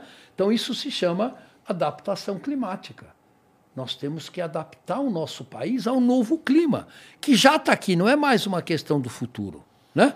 Por exemplo, uma das reuniões do IPCC foi em Singapura. Né? E foi muito interessante, porque o primeiro-ministro de Singapura foi na nossa reunião. Ele falou: gente, 80% do PIB de Singapura vem do porto. Se o mar subir um metro e meio, nós estamos ferrados. Ajudem a gente. Olha que interessante. Né? O primeiro-ministro foi na reunião, porque a questão do aumento do nível do mar vai colocar cidades como Recife, Santos e toda a infraestrutura que a gente construiu nos últimos 200 anos, na infraestrutura costeira, em perigo. Quer dizer, imagina Manhattan. Né? E isto no curto prazo. Porque o último relatório do IPCC mostra que no longo prazo, uma vez que você começa a derreter um quilômetro cúbico de gelo da Groenlândia e aquilo vai para o mar, não há processo físico conhecido que possa recongelar essa água e reverter esse processo. Claro. Já era, tá potencial. feito. Já era. E você sabe quanto que ah, o nível do mar pode subir com o derretimento da Groenlândia? 15 metros. Porra, eu tava achando um metro e meio coisa pra caralho. Não, 15 metros. Então você imagina cidades como Manhattan. Imagina Copacabana com a água no primeiro andar do nível dos prédios hoje. Isso não vai acontecer da noite para o dia. A inércia desse derretimento é lento. Tá? Você põe um cubo de gelo aqui em cima dessa mesa, ele não derrete em minutos. É. Tá? Mas em 200 ou 300 anos, isto é altamente provável. Isso traz uma questão importante. Você acha que o fim da humanidade vai ser em função do clima? Olha, não vai, pode, eu não chamaria o fim da humanidade, mas o recado está dado. Ou a gente cuida melhor dos recursos naturais do nosso planeta, entre eles o clima, ou as nossas próximas gerações estão ferradas. É Paulo, muito claro isso. Isso hoje- não precisa ser cientista para perceber. Né? O processo de derretimento do gelo da Groenlândia é. É reversível, cara? Não, Não é. não é. É irreversível. Assim como o derretimento da Antártica. Por sinal, você tem os estudos com a Antártida, né? Conta aí pra gente como você vê a situação lá. Oi? Conta como é que tá a coisa lá. Você que Assim, conhece. a Antártica é uma das regiões, as regiões polares são as duas regiões onde o aquecimento está ocorrendo de maneira mais rápida. Tá? Tem verões quentes agora, não Oi? é? Como é que tá essa história dos verões Tem quentes verões na na Antártica? Antártica que a temperatura que era menos 5, menos 10 graus, quando o Brasil montou a estação Antártica há 30 anos atrás, que hoje eh, já tem temperaturas positivas, 3, acredito. 4 graus, 5 uma graus. malhinha, você fica de boa Isso, numa boa. E no Ártico é a mesma coisa. Né? Então o gelo do Ártico está diminuindo, diminuindo, e a previsão é em 2040, no verão, você poder pegar o navio na Rússia e ir até o Canadá.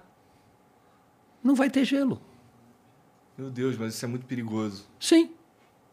Isso é certo, claríssimo que já. É que não tem o que a gente tá- fazer com a água. É. Vamos fazer o que com a água? Vamos guardar ela onde? É.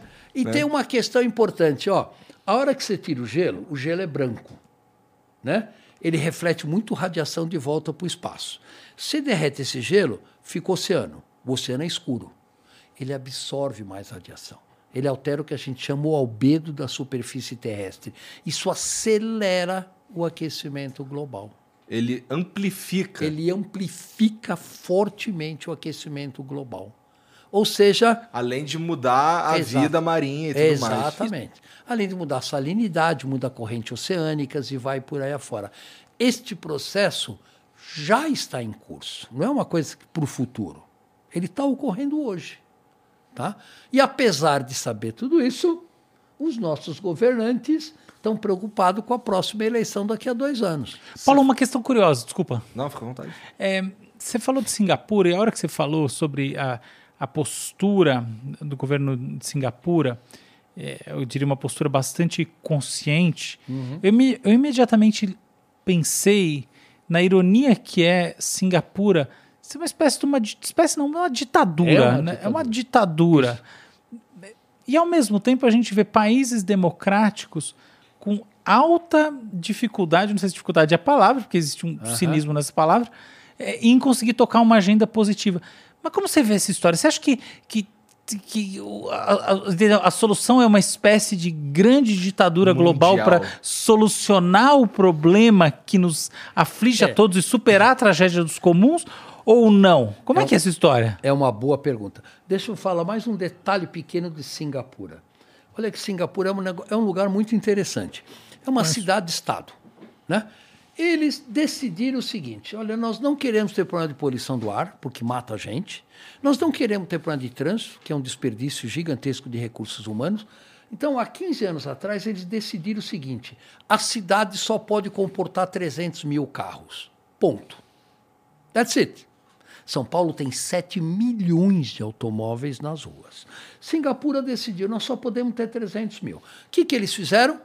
Quem quer ter um carro né, tem que pagar uma taxa para o governo. Todo o recurso desta taxa é investido em transporte público, que é de graça para a população.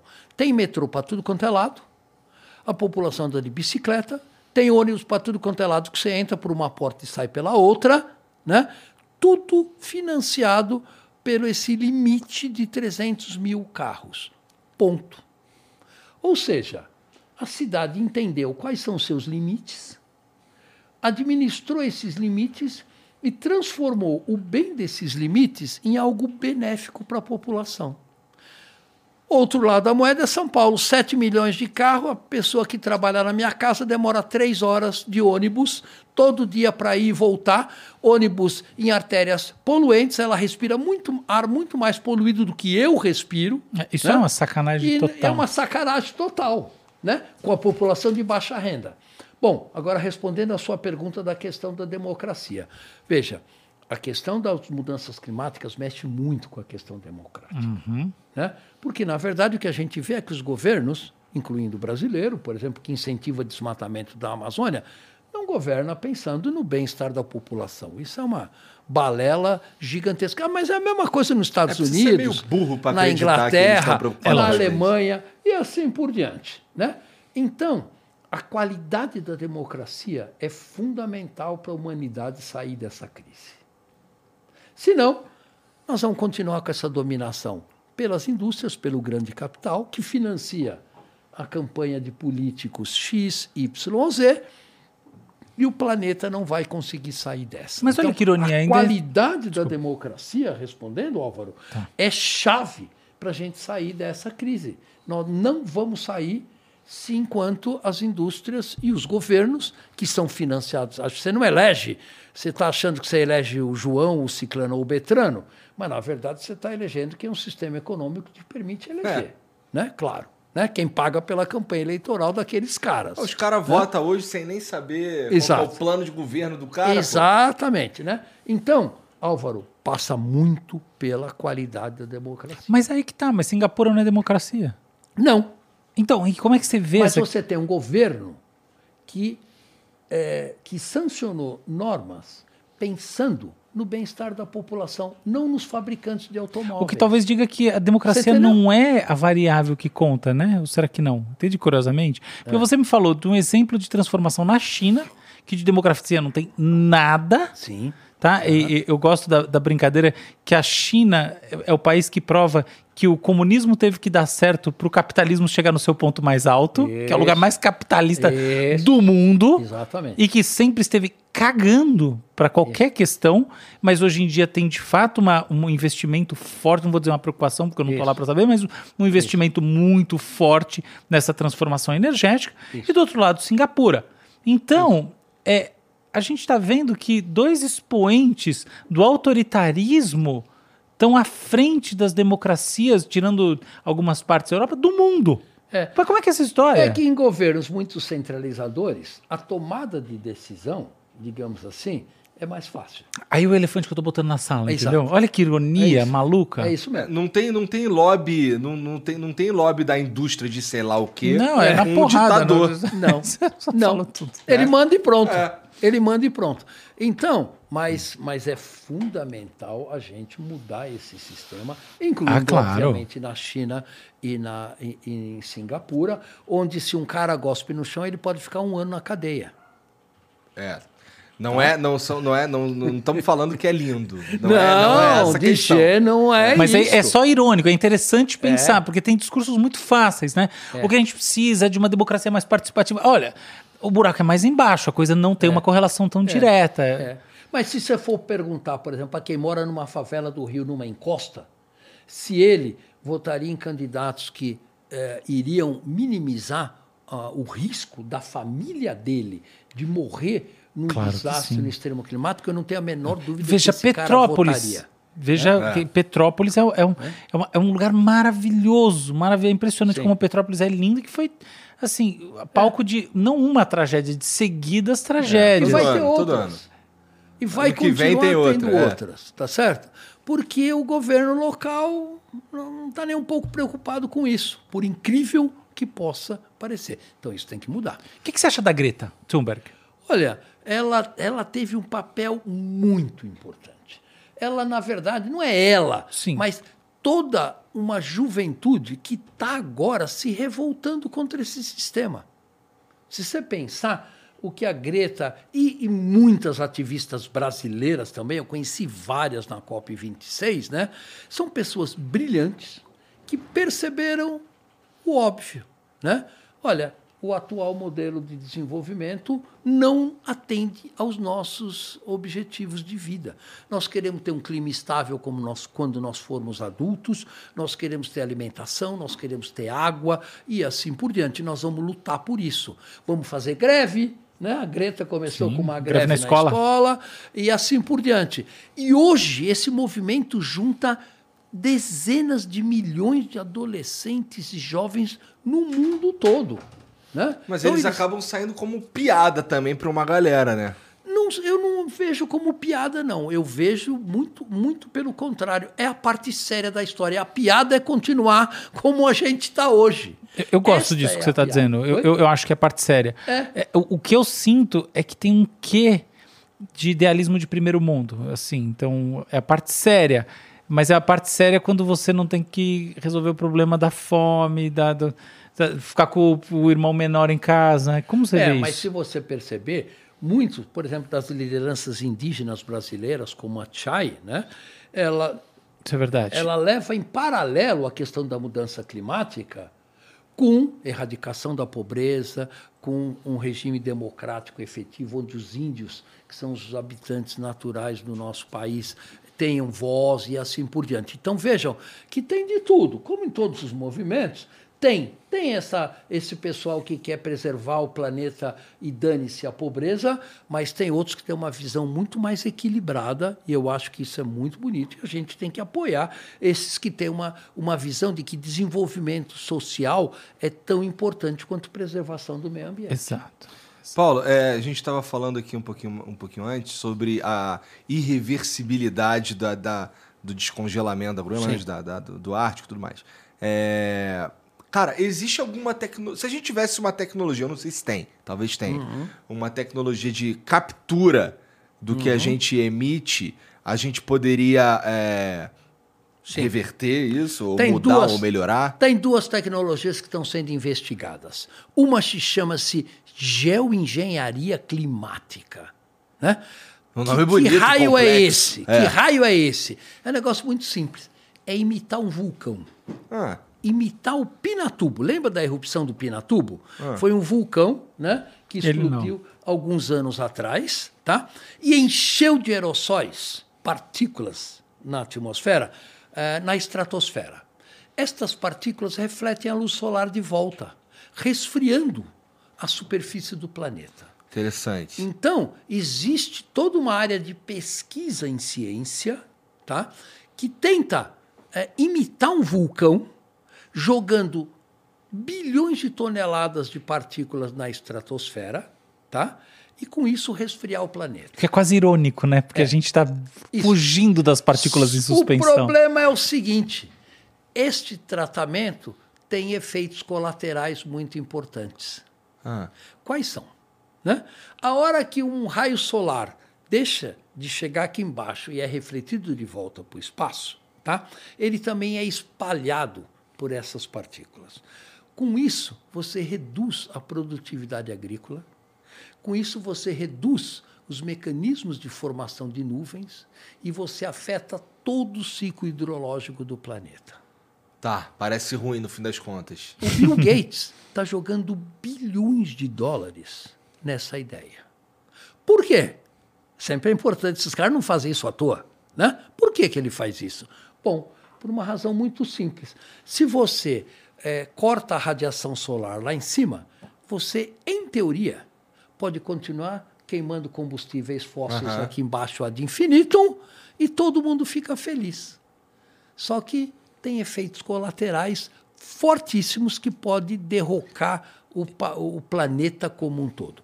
Outra maneira de contornar a mudança climática é jogar ferro solúvel nos oceanos. Ah, Que doidura é essa? Isso já foi feito muitos experimentos sobre isso. Os oceanos, o que limita a absorção de CO2 pelas algas dos oceanos é ferro, que é um nutriente essencial para a alga e que tem pouco na água. Então, você joga um navio inteiro de ferro numa região do oceano, as algas crescem rapidamente, absorvem o CO2, morrem e se depositam no Pra quem gosta de mergulho, é, é o fim do mundo isso. Uma Bom, merda o mar. Conclusão: o que, que isso vai acontecer? Vai acidificar os oceanos de uma maneira tal escuro. que você elimina qualquer possibilidade de vida nos oceanos. O pH dos oceanos, normalmente o oceano é alcalino, tá? ele já se reduziu 30% com as nossas emissões de CO2 na atmosfera. Então, você pega aqueles micro-organismos que têm que tem esqueleto de calcário, tá? que é carbonato de cálcio, ele se dissolve em ácido. Putz. Tá? Então, o- esses micro-organismos estão se dissolvendo. E aí o que, que acontece? Você vai acabar com a vida nos oceanos. Isso interessa para a humanidade? Não. Interessa para a indústria do petróleo. Porque eles vão continuar emitindo.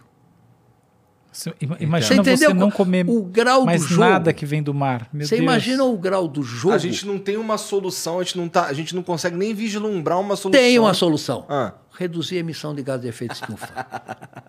é o que eu respondo. Tem uma solução? Claro que temos. Temos que reduzir a emissão de gás de efeito estufa. Ponto. Reduzir é, A zero até 2050. a zero. A zero. Porra, é meio radical isso aí. Não é radical. Você faz isso, você vai no outro radicalismo, Quer morrer. que é morrer. Entendeu? O jogo é esse. Nós estamos chegando, por isso é que a Greta e muitos cientistas falam de emergência climática. Gente, tocou o sininho da emergência climática. Essas são as nossas opções. Chegamos num negócio tão grave, e veja, a Conferência de Estocolmo foi há 50 anos atrás, foi a primeira conferência de meio ambiente global. A Rio 92 foi há 30 anos atrás. Se a gente tivesse começado a fazer alguma coisa há 30 anos atrás, nós não estaríamos numa emergência climática. A Rio, a- a- o Rio 92, então, não deu em nada, é isso que tá Deu em dizendo? nada. Deu no protocolo de Quioto, Aham. que morreu. Foi substituído pelo, pelo Acordo de Paris, que também está morrendo, porque ninguém está cumprindo as metas do Acordo de Paris. Deu em bastante o Brasil não reportagem. vai cumprir, os Estados Unidos não vai cumprir, a Rússia não vai cumprir, e fica por isso mesmo, porque não existe uma governança global que possa punir os Estados Unidos ou a Rússia por eh, não cumprir com seus compromissos internacionais. E a ONU Tu vai fazer o quê? Estourar as bombas lá? Não É, vai. isso que eu tava Não pensando. vai. O bizarro da história. É, não é tem o que fazer. Eu, eu, eu odeio a posição realista em, em relações internacionais, que é aquela que diz que os estados estão sempre buscando o seu melhor interesse e dane-se o resto. Aham. Mas nesse contexto específico, ela se revela verdadeira mesmo. Sem dúvida. E, é, e, e- e isso é curioso porque, obviamente, se reverte contra todo mundo, portanto, contra os próprios estados. Exato. Agora, um comentário sobre o que você falou, que eu acho que é é uma extrapolação besta, tá? Mas não custa a gente refletir sobre ela. É que, dado que uma nuvem de fumaça, muito lá no alto, e fumaça entre muitas aspas, nos protege do, do- da radiação, em certo sentido, a poluição também pode ter um efeito assim. Não. Não. Porque a poluição do ar ocorre nos primeiros dois quilômetros da atmosfera, tá? que é onde a gente vive, as árvores vivem e assim por diante. Quando um raio já chegou nos dois quilômetros da atmosfera, ele já causou aquecimento. Ah, o segredo é jogar esse- essas partículas de poluentes a 15 quilômetros de altura, acima da atmosfera, antes que um raio solar possa fazer o Porque aquecimento. não adianta nada aquela fumacinha Não, em cima. muito pelo contrário, ela piora. Ela contribui para o aquecimento global. É, tanto que, que a gente tem essas ilhas de calor nas cidades que são baseadas na poluição. Exatamente. É. Hoje em dia você vê uma variação muito grande, existe uma variação de- muito grande de temperatura entre as cidades que têm essas ilhas de calor e as regiões não urbanas? Gigantesca. Em São Paulo, por exemplo, é 3 graus. Você pega a temperatura onde eu moro na é muito Praça mais da Sé fresquinho. e você pega a temperatura em Cotia, é 3 graus de diferença. Pois é, eu venho para São Paulo e falou sempre tá quente aqui, que Exato. Isso é, como, isso é muito conhecido. E isso é um pepino, sabe por quê? Se o planeta se aquecer a 4 graus em média, significa nas áreas continentais alguma coisa da ordem de 5 graus. Nas cidades, que é onde 80% da população vai estar vivendo em 2050, você adiciona a ilha de calor. você se adiciona mais dois ou três graus. Imagina Faz o a Rio de conta. Janeiro. É uma conta Eu simples. já sofro no Rio. É uma conta. É imagina. Cuiabá, Cuiabá. tá certo? Ou seja, o que era 4 graus numa cidade se transforma em 8. Em média, fora as ondas de calor. Esse é o caminho que nós estamos indo. Claramente. A gente vê isso acontecer. né? Você vê uma relação entre a Pô, é assim que a gente vai morrer, cara. Então, ele acha que não. É, pra Não. falar a verdade. Sabe por quê? Ah, porque a gente vai fazer alguma coisa de útil. Na A gente vai verdade é o seguinte: nós temos uma alternativa? Não. Não. Qual é a nossa alternativa? Reduzir as emissões, mudar o nosso modelo econômico, consumir muito menos, viver dentro dos limites que o nosso planeta permite, mudar o nosso sistema econômico, tá? Para que as pessoas mais vulneráveis não sejam tão vulneráveis, aumentando a sua renda, e os ricos que hoje desperdiçam milhões de dólares para passear por dois minutos no espaço, né? Que não faz o menor sentido, e a gente vai equalizar isso tá? e construir uma outra sociedade que seja mais sustentável. Isso é o que vai acontecer por uma razão muito simples. Nós não temos alternativa. Senão vai todo mundo morrer. Claro. O sistema vai colapsar. Como Você acha, você acha um problema? Você acha então um problema o lance do, do Elon Musk estar investindo essa, esse monte de dinheiro nesse, nesse tipo de coisa, de dar um rolê em Marte? É, exato, quer dizer, é, bom, tem muito de marketing, obviamente, tem muito de loucura, né? Não, mas tô falando especificamente, ó, essa grana aqui está sendo mal utilizada. Mas é que essa grana não resolveria nosso problema também. Olha, o custo da mitigação é muito menor do que a gente imagina. Tá? Tem vários relatórios, o IPCC também. Quanto custaria isso? Isso custaria alguma coisa da ordem de 2 a 3% do produto interno bruto global. Tá? Parece pouco mesmo. É, não é muito. É pagável? É. A questão é que os países ficam discutindo quem paga a conta. É os países desenvolvidos? Ou é, os- ou é a grande maioria dos países de desenvolvimento? Como é que eu posso usar esse processo para me ganhar vantagens estratégicas? Enquanto a gente não sair desse joguinho, nós não vamos para lugar nenhum. Não precisa ser muito esperto para perceber. Entendeu? E nós vamos ter que sair desse joguinho, porque daqui a pouco o barco vai afundar com todo mundo junto. Sabe uma questão que eu acho que, do ponto de vista de marketing, imagética, é, é complexa? É a seguinte: quando a gente vai falar na afirmação de alguma coisa, é mais fácil para todo mundo visualizar uma missão, um objetivo, uma coisa comum. Quando a gente vai falar na negação de alguma coisa, é tudo muito mais difícil. Então é não poluir, não agir, não ter um nível de consumismo maluco em que você fica adquirindo coisas que no fundo foram Você produzidas. Garrafa de plástico pra caramba. É uma loucura. É, agora, é muito mais difícil, é engraçado isso, porque tem al- algo de intrínseco, a maneira como a gente entende objetivos na vida, né? O objetivo, em geral, ele é algo que a gente visualiza. Agora, visualizar o negativo das coisas, o não fazer, é difícil para burro. É que tem toda uma indústria da propaganda que fica te convencendo 24 horas por dia de que você tem que consumir alguma coisa que você não precisa. Verdade. É isso.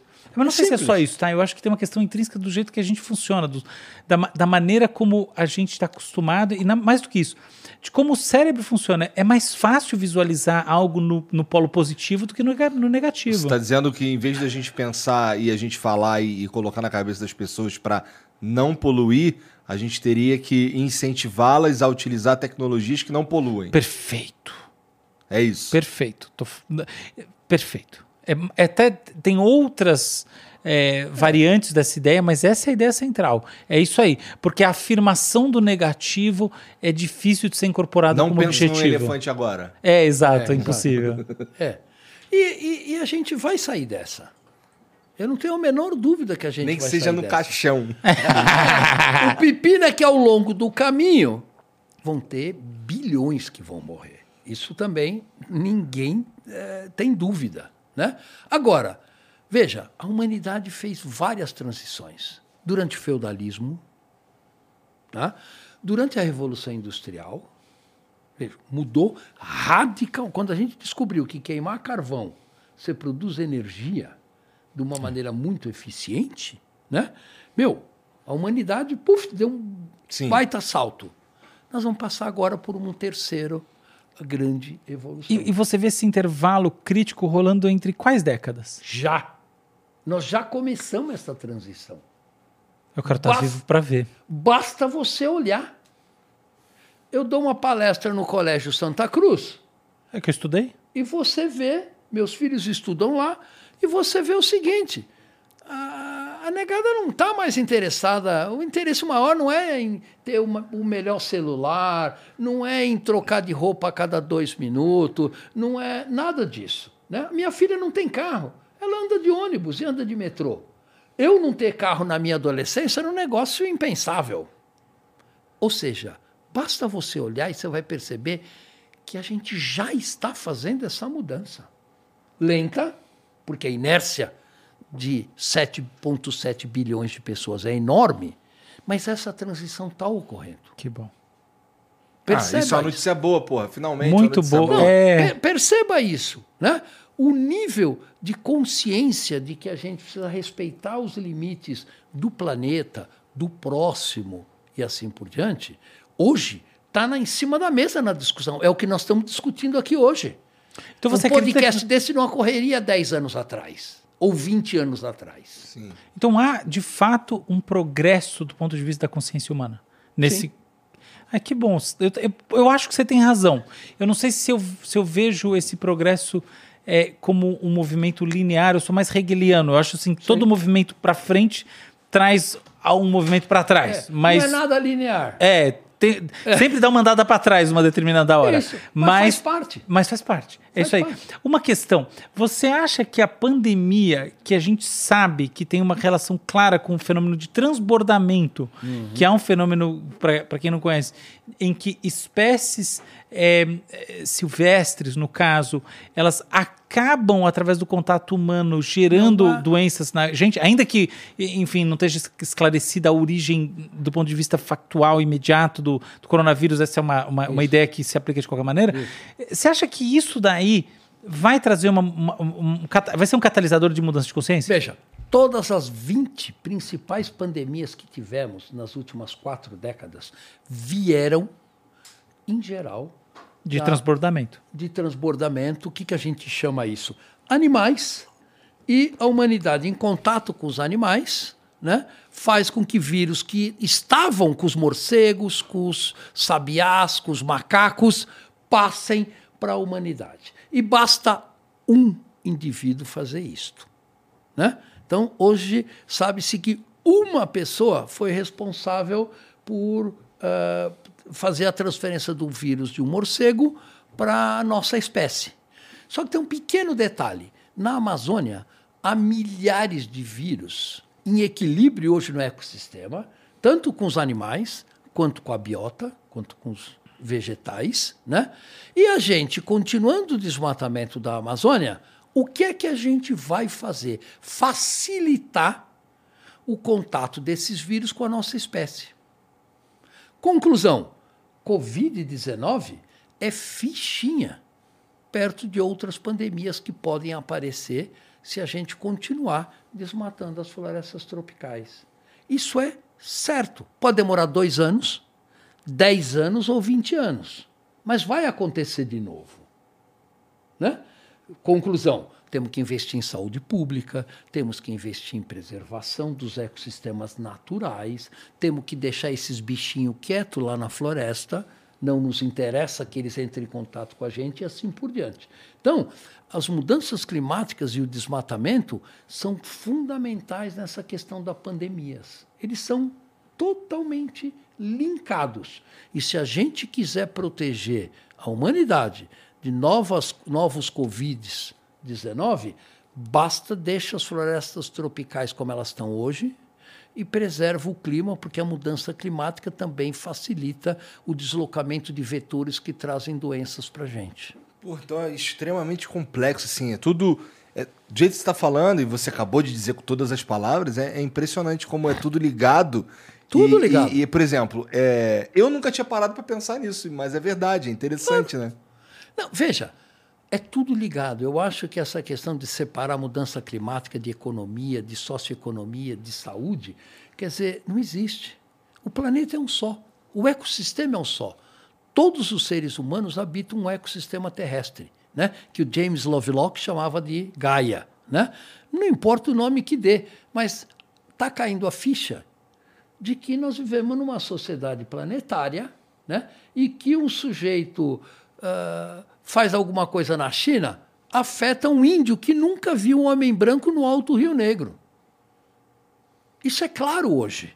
Essa, caiu essa ficha. Né? Demorou 30, 40 anos para a humanidade perceber isso. O grande problema é o que é que nós vamos fazer com esse conhecimento hoje? Caiu a ficha. Você percebeu isso na hora. Agora, a grande pergunta é: e agora? O que, que a gente faz com isso? É. Como é que nós vamos desenhar uma evolução da nossa sociedade levando em conta essas questões? Esse é um grande desafio. E ninguém tem a resposta para isso, nem eu, nem ninguém. Isso vai ter que nascer da democracia. Paulo, uma dúvida. Quando há um desmatamento, como por exemplo no Pantanal ou na Amazônia, as espécies desaparecem por igual ou há uma seletividade? Se há uma seletividade, qual que é o padrão? isso. Então, aí depende se você está falando de espécies animais ou espécies vegetais. Animais. né? No caso dos animais, alguns animais têm maior mobilidade. Estes conseguem escapar mais facilmente. Outros animais têm muito menor. Um peixe. Um peixe que está num lago, né? o lago secou, morreu. Já era. Uma ave, ela pode migrar. Então, isso está fazendo uma alteração muito Os mamíferos estão indo pro beleléu. na biodiversidade. É isso que eu li. eu- que- Já está fazendo. Parece que uh, os, os mamíferos terrestres brasileiros estão desaparecendo, Exato. né? E não é só no Brasil, Tá, isso é sim, na sim, Índia, sim, isso é. é nos Estados Unidos e assim por diante. E esta biodiversidade, as pessoas também não caem a ficha, a gente depende delas. A gente depende tremendamente da manutenção da biodiversidade do planeta, que é um pool de DNA que é responsável pela evolução darwiniana. Né? Então, isso é muito mais importante. Ah, é fácil de perceber isso na questão vegetal. Né? A gente está reduzindo o número de espécies que a gente come, comparado com 300, 400 anos. Isso diminui a nossa diversidade bi- biológica e diminui a nossa diversidade do DNA a gente tem que voltar a ampliar esse território, a gente tem que preservar a biodiversidade, que ela é tão importante quanto ter um clima estável. A gente depende dela, a gente depende de uma abelha que faz a polinização. A gente depende de um morcego que também trabalha nessa direção. E vai por aí afora. É, e e, ah, o cara que tá. Às vezes o cara que tá sentado em casa assistindo esse programa, ele nem se dá conta do quanto ele precisa de uma abelha. Sem Né? dúvida nenhuma. É, A abelha é essencial para a vida dele. Os polinizadores são essenciais. É eles que trazem a diversidade biológica, é eles que fazem, por exemplo, polinização na cana-de-açúcar para você botar álcool no seu carro. Aham. É simples como isso. Não é um, um indivíduo que vai lá e faz a polinização Por, da. por sinal, você tem uns estudos com essa São mudança, com aquela época do pró-álcool, né? Que, Isso. qual, qual- qual é o efeito disso? Da- da- da- no, no momento em que o uso do álcool para os combustíveis no Brasil aconteceu e se espalhou rápido. Conta aí pra gente. Sim, sim, não há a menor dúvida. O Brasil Isso é bom? É, isso é excelente. Quer dizer, o Brasil é, tem um super sucesso na questão de descobrir outras alternativas energéticas e o pró-álcool é o maior exemplo disso. O Brasil tomou a liderança nisso, graças à visão visionária de algumas pessoas, como José Goldenberg, por exemplo, né, que vislumbraram: opa, a gente tem aí uma oportunidade, vamos dar subsídios, vamos desenvolver a tecnologia, batata, deu certo.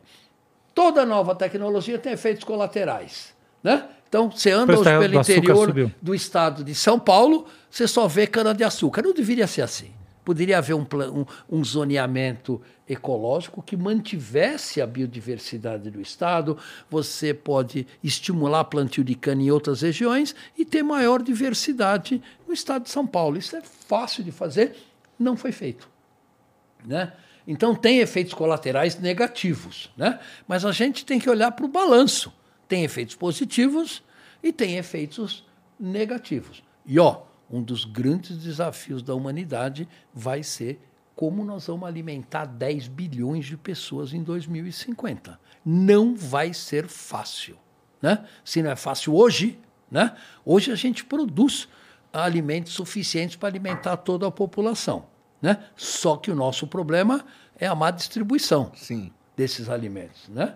É, ah, tem muito alimento para rico, que está sofrendo de obesidade, e pouco alimento Não, mas pobre também sofre, renda. né? Oi? Pobre também sofre. Também, também. Mas no Brasil hoje a gente tem Assim. 30 milhões de pessoas famintas. Né? E isto só vai tender a agravar com o avanço da crise climática. Cara, você- o, o- álcool, é, vamos lá, abasteci o meu carro com álcool. Na hora que ele vai fazer a emissão dos gases de lá com álcool é menos sinistro? O balanço é praticamente zero.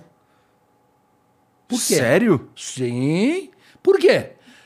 A Vira planta, ao crescer, ela cresce por fotossíntese. O que, que é a fotossíntese? Ela retira CO2 da atmosfera e fixa esse carbono em açúcares e matéria orgânica da planta.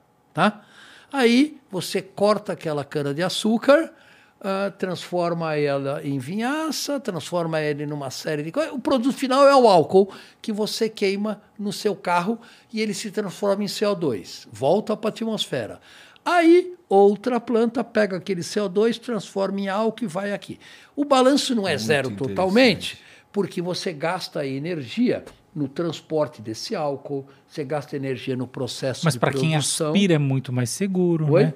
A questão de E você morar isso, nessas ele vias. melhora a questão da poluição do ar, porque os compostos ah, do álcool têm menos, geram menos poluentes atmosféricos que os compostos da gasolina, tem muitos benefícios. Porra, não sabia disso. Então, o álcool é muito positivo. E para quem Se gosta você- de correr, corre mais o carro, se né? você puder abastecer o seu carro com álcool, faça isso, mesmo que você pague um pouquinho a mais do que você pagaria pela gasolina. Você vai estar ajudando a diminuir o aquecimento global. é simples como isso. Interessante, eu não sabia disso, achava que era a mesma coisa. Não. Não é. É, mas aí, mas aí é só para pensar um pouquinho também, né? É que eu, é assim, porque se, se a gente for falar no, no crescimento da planta, que é o que usa para fazer o combustível e tudo mais, a gente não tá tirando algo que tava lá quieto e só queimando ele, né? A gente tá, na verdade, é, usando CO2 para crescer a planta. Isso. Então é verdade, é só pensar um pouquinho. É, no caso do petróleo, é, veja, o petróleo que está embaixo no subsolo, ele é o produto de árvores que morreram há milhões de anos atrás, foram para o subsolo, envelheceram e viraram petróleo. A humanidade achou uma maneira de pegar aquele petróleo ou o carvão e produzir energia com isto. Mas só que aquelas árvores morreram há milhões de anos. Então, o que, que acontece? Esse petróleo, eh, esse CO2, adiciona na atmosfera. Sim, sim, sim. O- no caso do álcool, Não. O balanço é quase zero. Mas é muito melhor do que a gasolina, né? Não há a menor dúvida. Pô, seria interessante se a gente imagina. É que a gente também não para de descobrir petróleo. Tem um cara aqui que, que, que trabalha com a gente, que na verdade ele apresenta um programa, o Sérgio. Era pra ele estar aqui, mas ele tá viajando. É, o nome do programa dele é Ciência Sem Fim. E ele trabalha, ele é geólogo, ele pesquisa Isso. essas paradas e tal. E aí ele fala, pô, a gente não para de descobrir petróleo toda hora. Então, assim. Exatamente. é, a gente. Bem que a gente podia parar de descobrir petróleo. É, há 40 anos o Brasil não conhecia o pré-sal. é. né? E agora, é, o limite do uso do petróleo vai acontecer pelas limitações do aquecimento global. Isso hoje já é muito Vai claro. chegar mais rápido do que a gente deixar de encontrar petróleo. O que, que você acha melhor para o Brasil? A gente é, substituir o carro a gasolina pelo carro a álcool ou pelo carro elétrico? Veja, aí depende de como a energia elétrica do carro elétrico vai ser gerada. Não, mas dentro das condições normais que é hidrelétrica. Se essa. Isso, se for uma hidrelétrica, ou se for energia eólica, ou se for energia solar, a resposta é clara: é um carro elétrico. Tá? Agora, por outro lado, os carros elétricos também têm problemas. Né? Um deles é o seguinte: você gasta muito mais energia para produzir as baterias dos carros elétricos do que, por exemplo, o motor a combustão interna. Mas isso é hoje os carros elétricos são muito mais eficientes para transportar as pessoas do que um carro a combustão interna. Um carro, carro a combustão interna, eh, a eficiência média é 28, 30%. O resto é calor e atrito mecânico. Um carro elétrico é muito mais eficiente. Então, ele é muito mais inteligente do que esses carros que a gente tem, que foram inventados há dois séculos atrás. né? Basicamente, você está falando que 30% da energia gerada por um carro é o que move ele. Exatamente. O resto a gente gasta com de calor. bobagem, com- em atrito, calor e assim por diante. Né? Então, um carro elétrico faz muito mais sentido. E o futuro da mobilidade é elétrico. Além disso, ele não emite poluentes. Não mata pessoas por, poluen- por poluição atmosférica. Né? Então, se a gente conseguir mecanismos de reciclagem de carros elétricos, reciclagem dessas baterias e assim por diante, não há dúvida que a vantagem estratégica é enorme. Ainda assim, o álcool está aí. Agora, tem um problema. Nós precisamos de um carro que tenha 4 metros de comprimento e que pese 2 toneladas e meia para deslocar uma pessoa de 70 quilos de um lugar para o outro? Não. Não. Não precisa ser muito esperto para perceber. Então, está errado isso. Poderíamos ter carros elétricos minúsculos, de um metro, com carroceria de plástico, levíssimos, que precisaria de muito menor quantidade de bateria e que não precisaria andar a 250 km por hora, sem dúvida nenhuma, como carro urbano. É.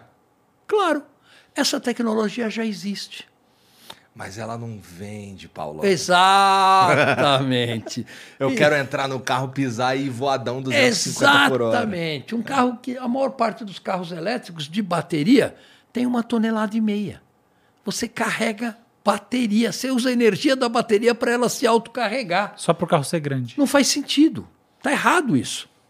Erre- redondamente enganado. Então, são vários aspectos que nós vamos ter que mudar na nossa sociedade. E essas além baterias- disso, não adianta nada em São Paulo trocar os 7 milhões de automóveis ah, poluentes por 7 milhões de automóveis elétricos. Isso não é sustentável. Claro. Tem que investir em transporte público, tem que investir em transporte de massa. Né? Propriedade individual de automóvel é uma coisa que tem que ser extinta. Não precisamos disso. Né?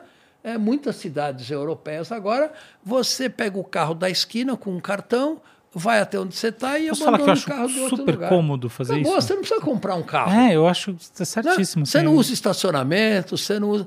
E assim por diante. Então, Paulo, vou deixar isso aí pra próxima geração, hein? Acho não, que essa eu vou pular. não pode não. Eu gosto muito do meu carro. Tem que ser para essa geração. Isso tem que mudar. São hábitos. Mudança de hábito de consumo vai ser fundamental, que é o que você está dizendo agora, entendeu? É, então você falou isso daí, me pegou de verdade, assim, porque, É. porra, caralho.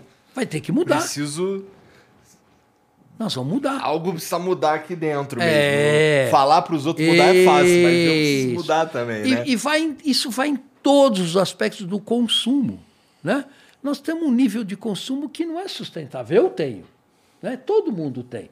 Agora, se você pensar, hoje a geração mais nova, olha, tem uma, tem uma mentalidade muito melhor do que a minha geração. De longe, eu acho. Isso já está mudando, em geral. Né? Claro que tem um desvio padrão muito grande aí, mas eh, você vê isso, eu vejo isso concretamente nos amigos dos meus filhos. Sobre as baterias dos carros, elas têm uma vida útil média de uns 10 anos, mais ou menos. Tu sabe o que a gente faz com elas depois que elas vão pro espaço? Então, é, obviamente, as baterias têm metais Boa. preciosos como lítio, gadolínio e assim por diante, que tem um valor comercial enorme. Então, é muito lucrativo reciclar esses metais. Além disso, a tecnologia das baterias está evoluindo muito rapidamente. Você pega baterias de 10 anos atrás e compara com baterias de hoje, pega no seu celular. Um celular de 10 anos atrás, Tinha que carregar toda hora. 90% dele era bateria. É. Hoje é 10%. Tá? Então a tecnologia vai melhorar bastante no armazenamento de energia. E é- isso é necessário.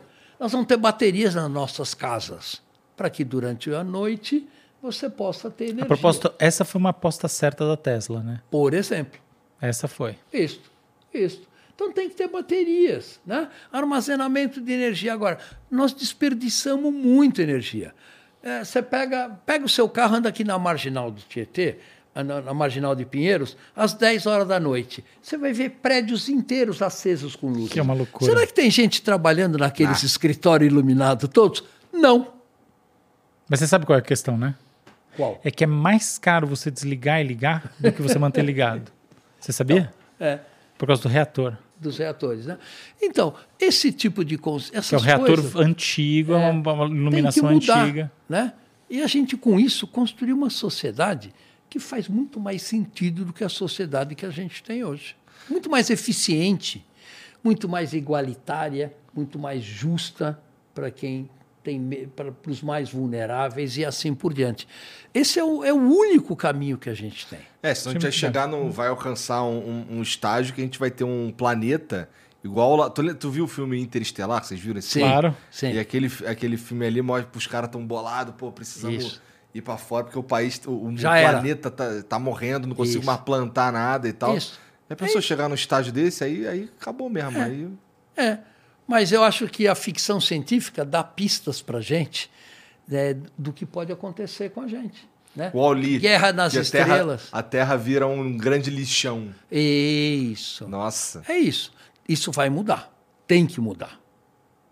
Né? Tá. Porque senão nós capotamos junto com o planeta. Sim. Sim. Tem mensagem pra nós aí, Mumu? Deixa eu ver aqui. Quer falar mais alguma coisa? Não, Fica não, queria vontade. dizer que eu, eu concordo muito com, com essa sua colocação final. Eu acho que a gente tem que mudar mesmo.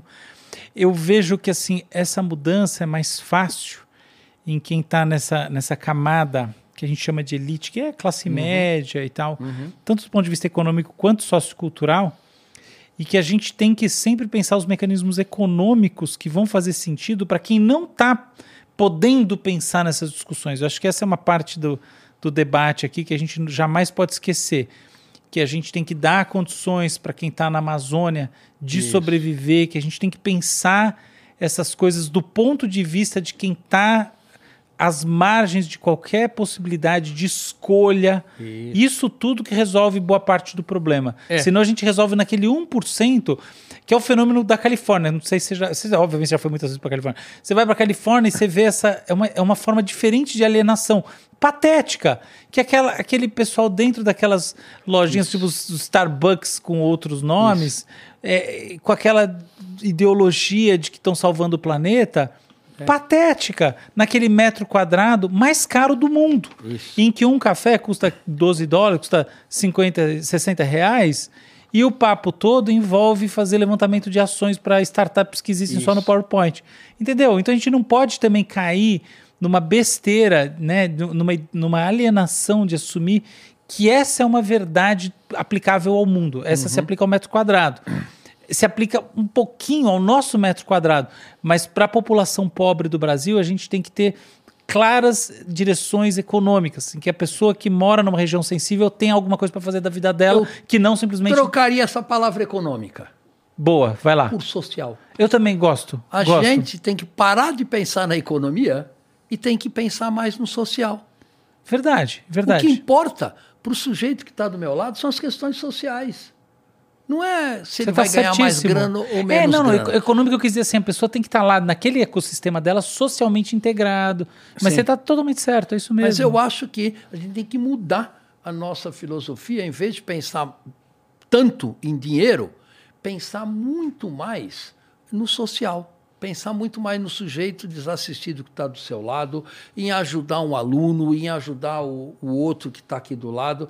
Todo mundo tem necessidades diferentes. Então, em vez de ficar pensando como é que eu ganho mais grana, né? como é que eu posso ajudar para que a gente se para que a gente possa nos aprimorarmos socialmente falando. Essa é a chave do negócio. E aí falta aquele começo. Por que raios que o cara é considerado um dos maiores cientistas do mundo? Essa, essa mensagem é linda. Não, mas é, É, é, essa é mais mensagem- ou menos óbvio se você pensar. Sim. Né? Mas o óbvio é, é o fundamental, né? Se a gente não partir do óbvio, É. certamente a gente não está partindo de uma coisa que faz sentido para todo mundo. É. Ó, a, a Júlia mandou aqui uma mensagem dizendo: Salve, salve família. Como podemos mudar a retórica midiática que fala que a culpa da poluição é do cidadão médio e não das big corps? E vocês acham solução final que a solução final vem de uma forma impositiva ou facultativa? Salve pra quem deu um apoio. Jambador e Johnny Fan. Valeu. É, ó, deixa eu colocar essa questão da mídia, é uma coisa muito importante. É uma das indústrias né, que mais realmente necessita de mudança. Porque a gente vê, é, não só no Brasil, mas em muitos países, a mídia é quem faz eleições, a mídia é quem faz candidatos, a mídia é que estimula a um consumo irresponsável. Se você pensar, quer dizer, o que é um anúncio numa televisão? Olha, é alguém tentando te convencer de você comprar Sim. uma coisa que não necessariamente você precisa. Né? Muitas vezes você não então, precisa. ela está certa de que a questão eh, da mídia tem que mudar radicalmente. É, E você acha que a solução final vem, do- vem de uma forma impositiva ou facultativa? Olha, eu acho que em positivo ah, já chega o que a gente tem hoje. Eu acho que isso vai ter que ser construído socialmente falando. Quer dizer, o que, que eu quero dizer com isso? Quer dizer, não vai ser nem positiva nem facultativa. Primeiro, não pode ser facultativo porque isso vai excluir uma parte da população da solução. Então tem que ser para todo mundo. E tem que ser para todo mundo construído socialmente e não uma imposição de cima para baixo. E se você for olhar, movimentos como o da Greta, por exemplo, né, vão nessa direção. Olha, eles querem construir um mundo melhor. Né? Eles estão alertando a humanidade de que a trajetória que a gente está seguindo agora leva a gente a um colapso climático do planeta e da nossa sociedade como a gente, a gente concebe ela hoje. Nós não vamos ser extintos. Não é o fim do mundo. Eu sempre coloco isso. Mudança climática não é o fim do mundo. Mesmo que o planeta aqueça 6, 7, 8 graus. Né? Não é, nós não vamos acabar como espécie. Mas que as nossas próximas gerações vão ter muito mais dificuldade de sobrevivência do que a gente teve, isso ninguém tem dúvida. E o que a gente tem que trabalhar é para minorar o sofrimento de quem ainda não nasceu ou de quem é jovem hoje. Caramba, parece que é amanhã essa porra. Sinistro. o Cego Visionário mandou aqui, ó. Salve, salve família. O período quente medieval entre 700 e 1300 depois de Cristo foi um período de enorme aquecimento e que não se justifica pela interferência humana. O aquecimento global é fato, mas isso não seria algo cíclico e natural? Como justificar esse aquecimento nesse período medieval? Hashtag bora fritar. Olha só, gente, o clima do planeta sempre mudou. Né? A gente tem vários ciclos geológicos né, eh, que, que são refletidos pela distância entre a Terra e a Lua, que não é constante, ela varia. Né? Tem periodicidades de 100 mil anos, 200 mil anos, tem os ciclos das manchas solares a cada sete anos, e assim por diante. Isso é tudo muito bem conhecido da ciência. Né? Por exemplo, na época medieval, teve sim uma conjunção de vários desses ciclos que todos eles, ao mesmo tempo, eh, aumentaram levemente a temperatura do planeta e depois seguido por um resfriamento que teve os, os invernos mais rigorosos da Idade Média, foi nesse período. O que nós estamos vendo agora é diferente. Se você pega ah, o, o gráfico da temperatura ao longo dos últimos 2, 3 milhões de anos, você vai perceber que a Terra nunca, em nenhuma outra oportunidade, esteve tão quente quanto agora. E, e, esse aquecimento aumentou muito rapidamente depois da década de 60, que é quando o grande boom do desenvolvimento global aconteceu.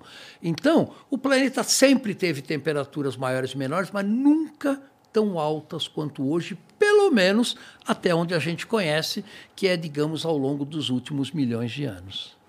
Tá. O Du Barbosa mandou a última aqui. Boa noite, galera do Flow. Sou engenheiro agrônomo e tenho uma linha de pesquisa com radiação UV solar para repelir pragas das culturas agrícolas.